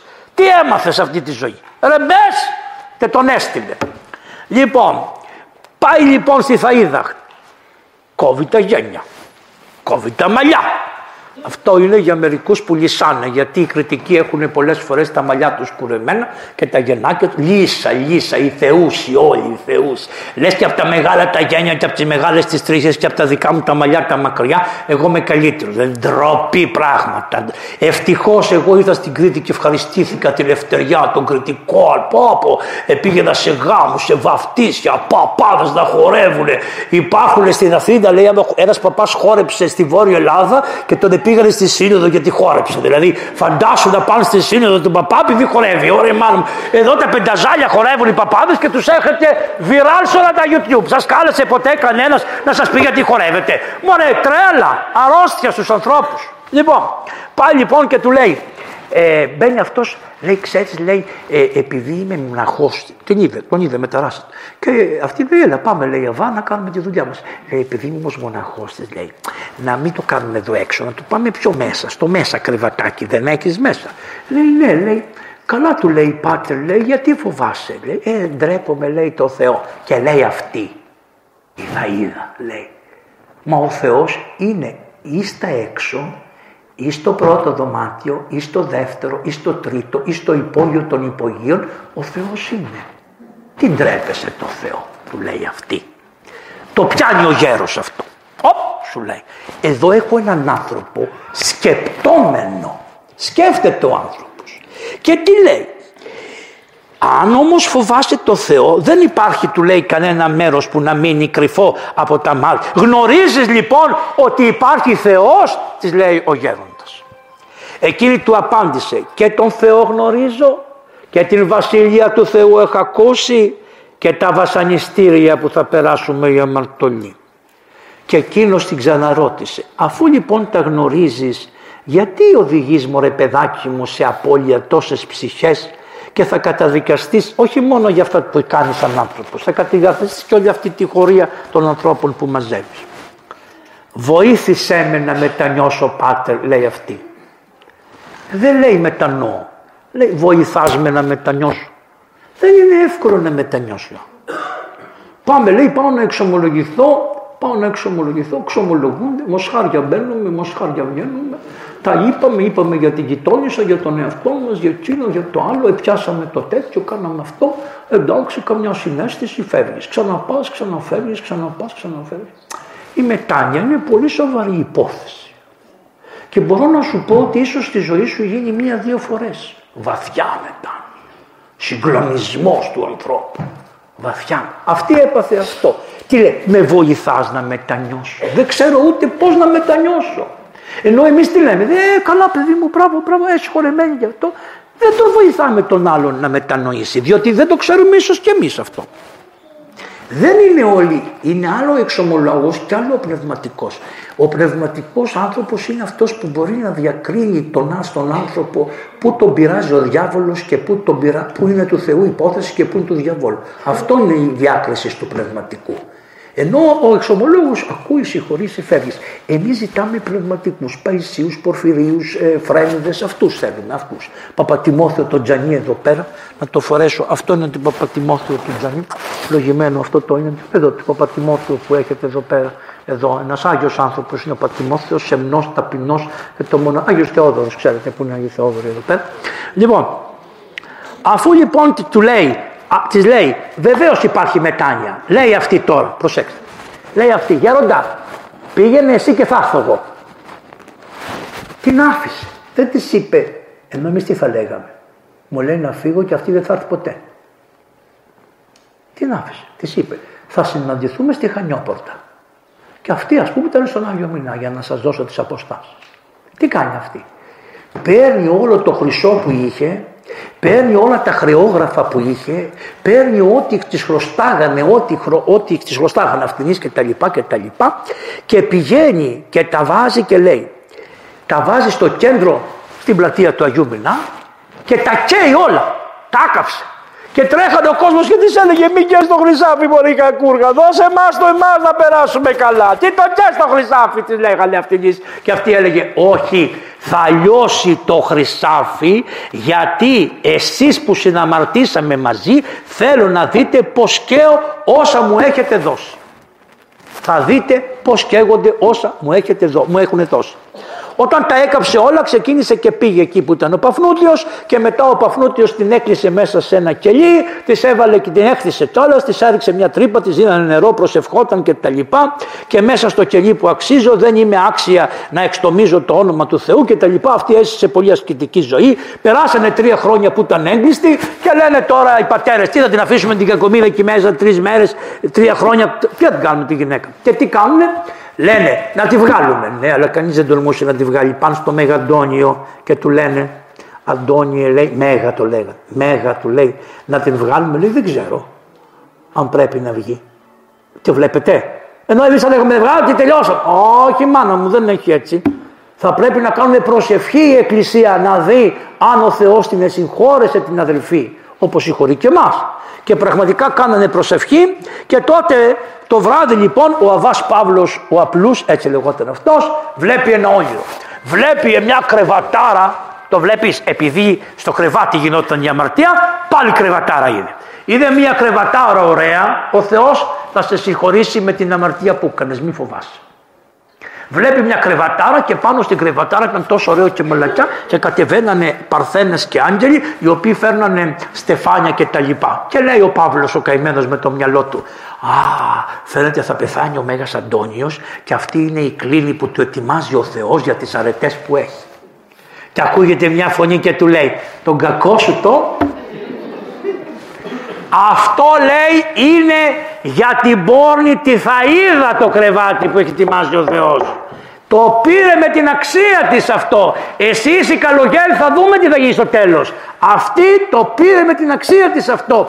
Και να την ανοίξετε να τη βγάλετε. Τη βγάλανε, 15 μέρες έμεινε και πήγαινε. Έκανε όλες τις δουλειές, χαιρετούσε τους πάντες και τα λοιπά. Τη 15η μέρα σταύρωσε τα χέρια της και εκοιμήθη η Θαΐδα. Βλέπετε ότι υπάρχει άλλος τρόπος με τον οποίο λύνει η Εκκλησία τα πνευματικά χρέη. Υπάρχει και ένα άλλο και θα φεύγετε. Όποιος θέλει φεύγει δηλαδή. Λοιπόν, ε, σήμερα γιορτάζει η άλυση του Αγίου Πέτρου. Τι ήταν αυτή; Όταν ο Πέτρος τον βάλανε φυλακή το δέσανε με κάτι αλυσίδες. Ο Θεός με τον άγγελο του πήρε. Τέλος πάντων ο Πέτρος όπως πιστεύει η Εκκλησία και η Ανατολική και η Δυτική εκοιμήθη στην ε, Ρώμη. Το σώμα του Πέτρου ήταν, έμεινε άφαρτο, δεν έλειωσε, ήταν άφαρτο. Το 300, 400, 500, 600, 700, 800 το σώμα ήταν άνθαρτο του Πέτρου. Γι' αυτό έχετε και αυτή την ωραία βασιλική, την καθολική εδώ πέρα που είναι στον Απόστολο Πέτρο. Ε; Ωραία. Μόλις βάλανε το φιλιόγβε μείνανε τα κόκαλα του Πέτρου. Μείνανε τα κόκαλα του Πέτρου. Καταλάβατε, έλειωσε. Τα βάλανε σε ένα κουτί και τώρα τα προσκυνάτε όταν πάτε στο Βατικανό μέσα στον Άγιο Πέτρο από κάτω που κατεβαίνουν τα σκαλιά είναι ένα ωραίο που είναι εκεί ο τάφος του Αγίου Πέτρου και είναι λιωμένος τώρα ο, ο Πέτρος ενώ πριν ήταν όπως είναι ο Άγιος Σπυρίδωνας. Είχε τη δυνα... Ο άλλος Σπυρίδωνα έχει ένα χαρακτηριστικό. Άμα πάτε και του πιάσετε το πόδι, κάνει κλουτς και ξανάρθει στη θέση του. Δεν είναι όπως είναι τα λείψανα του Αγίου Γερασίμου, του Αγίου, πώς το λένε, του Αγίου Αντουρόσου. Έχει το χάρισμα όπου το κανοβάλει καθιστό, κάθεται καθιστός. Το τεντώσεις, κάθεται τεντωμένο. Καταλάβατε; Λοιπόν, τέτοιο ήταν και το λείψανα του Αγίου Πέτρου. Ο Πάπας λοιπόν της εποχής εκείνης έφτιαξε ένα ωραίο δωμάτιο, πολύ μυστικό δωμάτιο ωραίο και έβαλε τον Πέτρο και καθόταν πάνω σε ένα ωραίο θρόνο και τον ντύσανε με χρυσάφια με αυτά και του βάλανε δύο παπούτσια πολύ ωραία με διαμάντια, με χρυσό καθαρό και αυτά. Και καθόταν ο Πέτρος έτσι και για να μην τον πολύ βλέπουν και τον πολύ συνηθίζουν, διότι όταν έχεις την κάρα του Αγίου Τίτου συνεχώς πηγαίνεις και δεν προσκυνάς καλά. Άμα στη βγάλει τρεις φορές το χρόνο, κάνεις σουρά και προσκυνά το ωραία. Καταλάβατε; Για να μην συνηθίσουν οι άνθρωποι ότι δεν είναι τίποτα το προσκυνήμα μπαίνω βγαίνω, γι' αυτό τρεις φορές το χρόνο, Χριστούγεννα, Πάσχα και όταν γιόρταζε, ανοίγανε τον κόσμο και πήγαιναν χιλιάδες να προσκυνήσουν τον Άγιο Πέτρο. Και βλέπανε από τι ήταν κατασκευασμένο. Τι έγινε, Α, και ε, για να προσκυνάνε τις άλλες μέρες τους είχαν την αλυσίδα του Πέτρου. Αυτή είναι η περίφημη αλυσίδα του Αγίου Πέτρου που γιορτάζουμε. Ακούστε τώρα, ένας χριστιανός είχε όλα αυτά τα κασελάκια, τα μη κασελάκια, καταλαβαίνετε αυτά τις αμαρτίες όλες και πάει στον Πάπα και εξομολογέται και λέει ο Πάπας, είσαι πολύ αμαρτωλός άνθρωπος, πάρα πολύ αμαρτωλός, δεν μπορώ να σε συγχωρέσω εγώ, να πας να σε συγχωρέσει ο Πέτρος. Καλά του λέει, με συγχωρέσει ο Πέτρος, πώς θα μου το πει ο Πέτρος. Λέει θα στο πει ο Πέτρος, θα δεις. Και τι να κάνω. Θα δεθείς με την αλυσίδα και θα κάνεις το δρόμο από τον Άγιο Μινά μέχρι να πας εκεί, θα κάνεις σούρνοντας 7 φορές τον δρόμο. Την 7η φορά θα χτυπήσει το κεφάλι σου πάνω στις πόρτες και αν ανοίξει ο Άγιος, σε έχει συγχωρέσει. Και πραγματικά ανοίξαν οι πόρτες και το θεωρούσαν αυτό ότι ήταν ευλογία και ήταν συγχωρεμένος. Ένας πονηρός που είχε πολύ περιουσία αλλά πνίγηκαν τα καράφια του και έμεινε με ζύρο, σου λέει τι ανάγκη έχει ο, ο ψαράς να του έχουν ένα χρυσό παπούτσι; Είμαστε με τα καλά μας. Αυτός ψαράς ήταν την οικουμένη, τη γύρισε εξυπόλυτος. Τι ανάγκη έχει να φοράει χρυσά παπούτσια; Εγώ έχω ανάγκη που δεν έχω να φάω. Να πάω να του πάρω το χρυσό παπούτσι. Να το πουλήσω, να κάνω περιουσία και όταν κάνω περιουσία θα το ξαναφέρω πάλι πίσω. Τίμιος.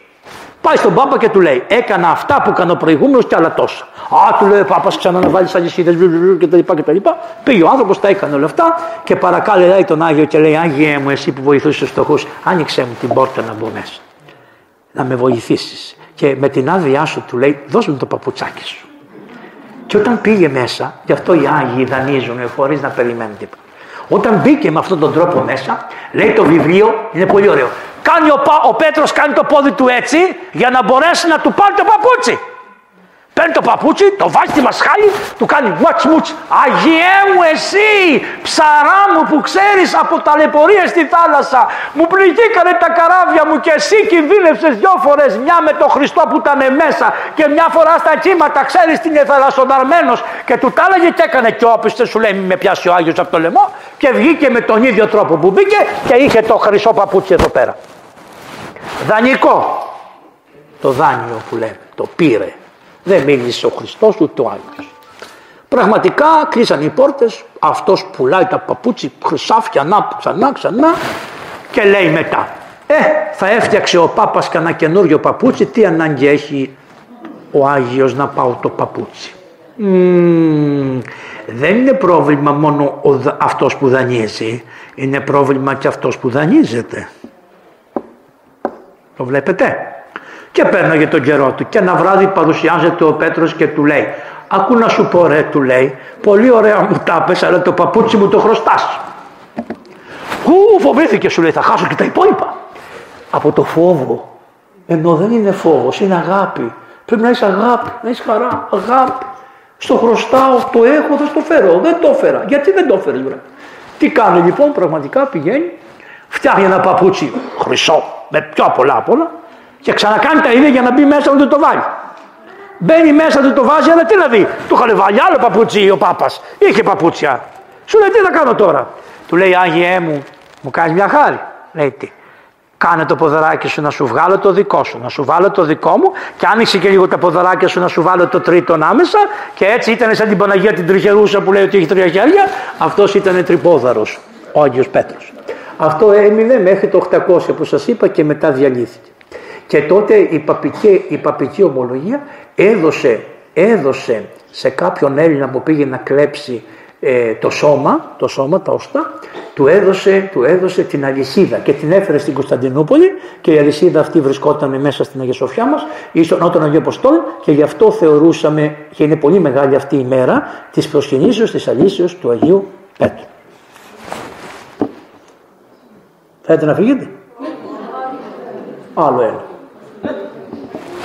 Λοιπόν, ο Άγιος Αντώνιος είχε μια όρεξη συνέχεια να ρωτάει με ποιον θα με βάλεις στον παράδεισο; Ποιος άνθρωπος είναι σαν και εμένα να πάμε στον παράδεισο; Και του έλεγε ο Θεός. Μια μέρα του είπε ο Θεός: Θα σε βάλω με ένα γιατρό που είναι στην Αλεξάνδρεια. Με γιατρό θα με βάλεις που παίρνει φακελάκια. Ω, λέει ο Άγιος. Όχι, του λέει θα σε βάλω με γιατρό μαζί. Τέλος πάντων, μεταξύ όλων αυτών, του είπε: Θα σε βάλω με τον πορνοβοσκό της Αλεξάνδρεια με τον πορνοβοσκό. Πορνοβοσκός καταλαβαίνετε τι είναι. Το τσατσιλίτσι. Αυτό. Τσατσιλίτσι. Τέλος πάντων, ο Θεός να μας ελεήσει. Λοιπόν, αυτός ο πορνοβοσκός είχε ένα πολύ μεγάλο πορνείο στην Αλεξάνδρεια και έβγαζε 500 πόρνες δουλεύανε γι' αυτόν. Είχε και εστιατόρια. Έχω μάθει ότι ετοιμάζεται ένα εστιατόριο να γίνει πολυτελεία για τους VIPs στη Σπιναλόγκα πάνω. Στο χειρότερο μέρος του πόνου που αγιάσανε χιλιάδες άνθρωποι που αφήσανε τα μέλη τους. Πόσο τουριστικό ρε παιδιά θέλετε. Πόσο τουρισμό θέλετε ρε παιδιά. Αλλά επειδή είστε παιδιτές φοβάμαι να σας το χαλάσω.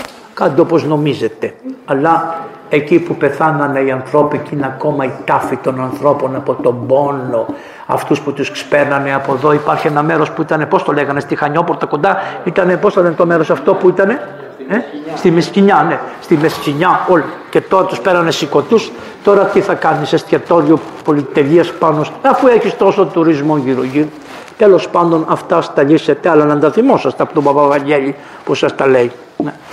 Πάμε παρακάτω λοιπόν, λέει ο πορνοβοσκό. Στον πορνοβοσκό της Αλεξάνδρεια λέει: Ναι, θα πάω να το ρωτήσω τον πορνοβοσκό. Πάει στον πορνοβοσκό, του λέει: Γεια σου, πορνοβοσκέ, τι κάνεις; Καλά, του λέει: Κάθισε γέροντα να φάμε κάτι. Φάγανε εκεί και τα λοιπά. Του λέει: Να σου πω, τι πράγμα κάνεις εσύ, ρε παιδί μου; Και ο Θεός μου είπε ότι θα με βάλει μαζί σου. Εγώ γέροντα. Εγώ είμαι πορνοβοσκός. Πώς θα μπούμε στο ίδιο μέρος; Εσύ είσαι άλλο, εγώ είμαι άλλο. Εγώ εδώ βλέπεις τι κάνω. Μα αυτό είναι για να μου το πει εμένα ο Θεός λέει μέσα στην καρδιά μου. Πάνε να πει ότι κάτι κάνεις που δεν το ξέρω. Πες μου τι κάνεις. Εγώ δεν κάνω τίποτα. Ε, πες κάτι από τα καλά που έχεις κάνει στη ζωή σου. Ε, καλά στη ζωή μου έχω κάνει διάφορα. Λέει, για πες ένα λέει. Να ήταν μια κοπέλα λέει που χρώσταγε πάρα πολλά λεφτά ο άντρας της. Χρέος. Και τον εβάλανε στη φυλακή. Και της είπε ο άντρας της ότι Άκουσε να σου πω, εγώ θα πεθάνω μέσα στη φυλακή. Ένας τρόπος υπάρχει. Να πας στον πορνοβοσκό να του πεις, να σε πάρει, να σε εκδίδει ο πορνοβοσκός και αφού περάσουν τα χρόνια που πρέπει, θα μαζέψεις τα λεφτά, θα τα δώσουμε στους χρεώστες, θα ξεχρεώσουμε και τελείωσε το πράγμα. Τι να κάνουμε, ας γίνει πόρνη, της είπε. Πηγαίνει η κοπέλα στον πορνοβοσκό και του λέει: Το και το, συμφωνήσαμε με τον. Ωραία, ωραία, πανέμορφη κοπέλα. Λέει ο πορνοβοσκός, βεβαίως της λέει, αλλά θα σε έχω μόνο εγώ. Δεν θα σε δώσω στους άλλους, θα σε πάρω εγώ. Το πρώτο βράδυ λέει, πήγανε να ξαπλώσουν. Λέει, τιμάσου. Τιμάστηκε αυτή, γυρίζει να τη δει και έκλαιγε αυτή. Τρέχαν τα μάτια της δάκρυα. Δάκρυα, δάκρυα, δάκρυα. Λέει ο πορνοβοσκός, έλα εδώ καλή μου, της λέει. Εγώ έχω τόσες πόρνες γυναίκες για να περάσω τις νύχτες μου. Γιατί να σε πειράξω σένα. Πόσα χρώσταγε ο άντρας σου τόσα πάρτα και πήγαινε στο καλό. Προσέξτε κάτι. Λέει στην κλίμακα του Ιωάννου του Συναήτου πολλές φορές ή, ή, ή τα ερωτικά ποιούντες και τα λοιπά έχουν πολύ μεγάλη ελεημοσύνη. Είναι, έχουν έλεος. Και αυτό το έλεος τρέχει στο θρόνο του Θεού και του σώσει. Μόνο από αυτό λέει ο Άγιος Πόπο του λέει, τι να σου πω, ντρέπομαι του λέει. Ε, βέβαια θα πάμε μαζί. Και συγγνώμη που σε ρώτησα και μόνο για αυτό που έκανες. Α, λέει τέτοια έχω πολλά. Δηλαδή πες με ένα άλλο, να σου πω, του λέει. Εδώ πέρασε ο Ιλιανός ο παραβάτης, πήγε σε ένα παρθενώνα, έβγαλε τις καλόγριες, 50 καλόγριες, τις έβγαλε λέει μέσα από το μοναστήρι και μου τις έφερε εδώ και μου είπε αυτές οι παρθένες που κάνουν τις χριστιανές θα μας βγάζεις 10-10 κάθε μέρα, θα στρώνεις στο στρατόπεδο από 10 να τις κάνουν οι στρατιώτες τη δουλειά. Και εσύ και εγώ λέει τι να κάνω. Τις έβλεπα αυτές με το παρθενικό πρόσωπο, λάμπους, λάμπουσες, ντρέπομουν. Πώς θα το κάνω αυτό. Και τι λέω, δεν παίρνω 50 από τις 500 που έχω εγώ να τις ντύσω καλόγριε και να τις στέλνω στον Ιουλιανό. Ενώ καταλάβατε τι έκανε και τις έστειλε. Αφού ο Ιουλιανός πέρασαν οι μέρες και σηκώθηκε και έφυγε, όσες γυρνάγανε και φοράγανε τα ράσα, του λέγανε Τώρα που φορέσαμε τα ράσα δεν τα βγάζουμε. Εμείς θα γίνουμε κι εμείς μοναχές.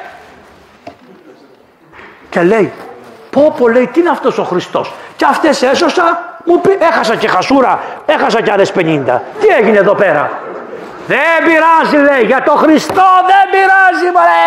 Ας πάνε στο μοναστήρι και πήγανε στο μοναστήρι. Του λέει ο Αντώνιος, ρε άνθρωπε του Θεού του λέει, εσύ είσαι πάνω από όλους εμάς. Τι είμαι εγώ, τίποτα δεν έχω κάνει εγώ στη ζωή μου. Άντε του λέει να φιληθώ να φύγω. Και του λέει γέροντα να σου πω κάτι. Λέει τι.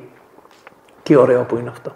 Αφού ο Θεός είπε ότι θα μας βάλει μαζί όταν πεθάνουμε, γιατί να μην είμαστε από τώρα μαζί; Υπάρχει πολλή σοφία. Αυτά δεν είναι με τη λογική. Αυτά είναι χάρη Θεού, κρίμα Θεού, χάρη Θεού. Του λέει δηλαδή, ε, λέει, να τις λευτερώσω τις πόρνες, να τους δώσω λεφτά να ζήσουν και εγώ αμέσως σήμερα θα έρθω μαζί σου να σκητέψω. Έμεινε δέκα χρόνια μαζί με τον Αντώνιο και κοιμήθη. Και πήγανε στον ίδιο τόπο.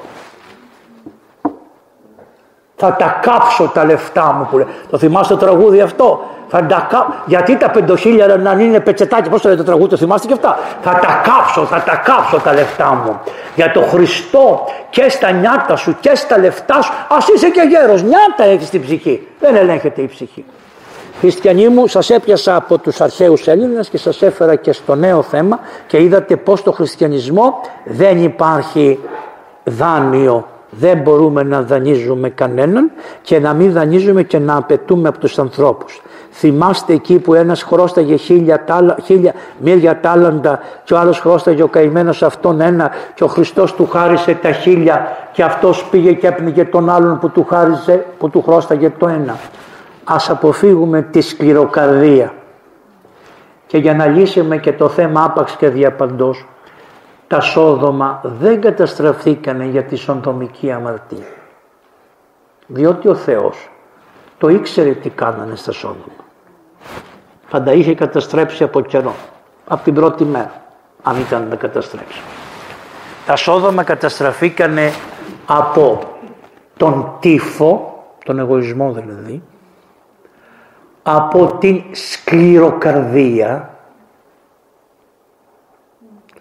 αυτά τα δύο καταστρέψαν το Σόδομα. Όχι η αμαρτία. Η αμαρτία ήταν γνωστή στο Θεό. Υπάρχει μια αμαρτία που είναι ακόμα πιο μεγάλη. Ο εγωισμός, δηλαδή θα στο επιβάλλω, αυτό είναι. Και το δεύτερο, η σκληροκαρδία. Διότι όταν είδαν τους αγγέλους, είπανε και οι άγγελοι θα γίνουν σαν και εμάς. Και ζητήσανε να διαφθείρουν τους αγγέλους. Το καταλάβατε; Δεν επιτρέπει ο Θεός να του πειράξει τους αγγέλους. Ιδών ο Θεός λέει την ασπλαχνία και τη σκυλοκαρδία αυτόν έριψε πύρεξ ουρανού. Άρα να είστε σοφοί, να καταλαβαίνετε τα πράγματα πως είναι, ο ταπεινός άνθρωπος, ο ήσυχος, ο πράος, ο γαλήνιος, οποιαδήποτε αμαρτία και να την παλεύει, ο Θεός θα τον ελεήσει και θα ελεήσει και όλο το περιβάλλον που θα είναι δίπλα. Σας ευχαριστώ πολύ που είχατε υπομονή να με ακούσετε. Αν θέλει κάποιος να ρωτήσει κάτι, μπορεί να ρωτήσει. Ιδάλλως πάτε στο καλό. Αυτά είχα να σας πω εγώ, νομίζω. Ευχαριστώ και εγώ.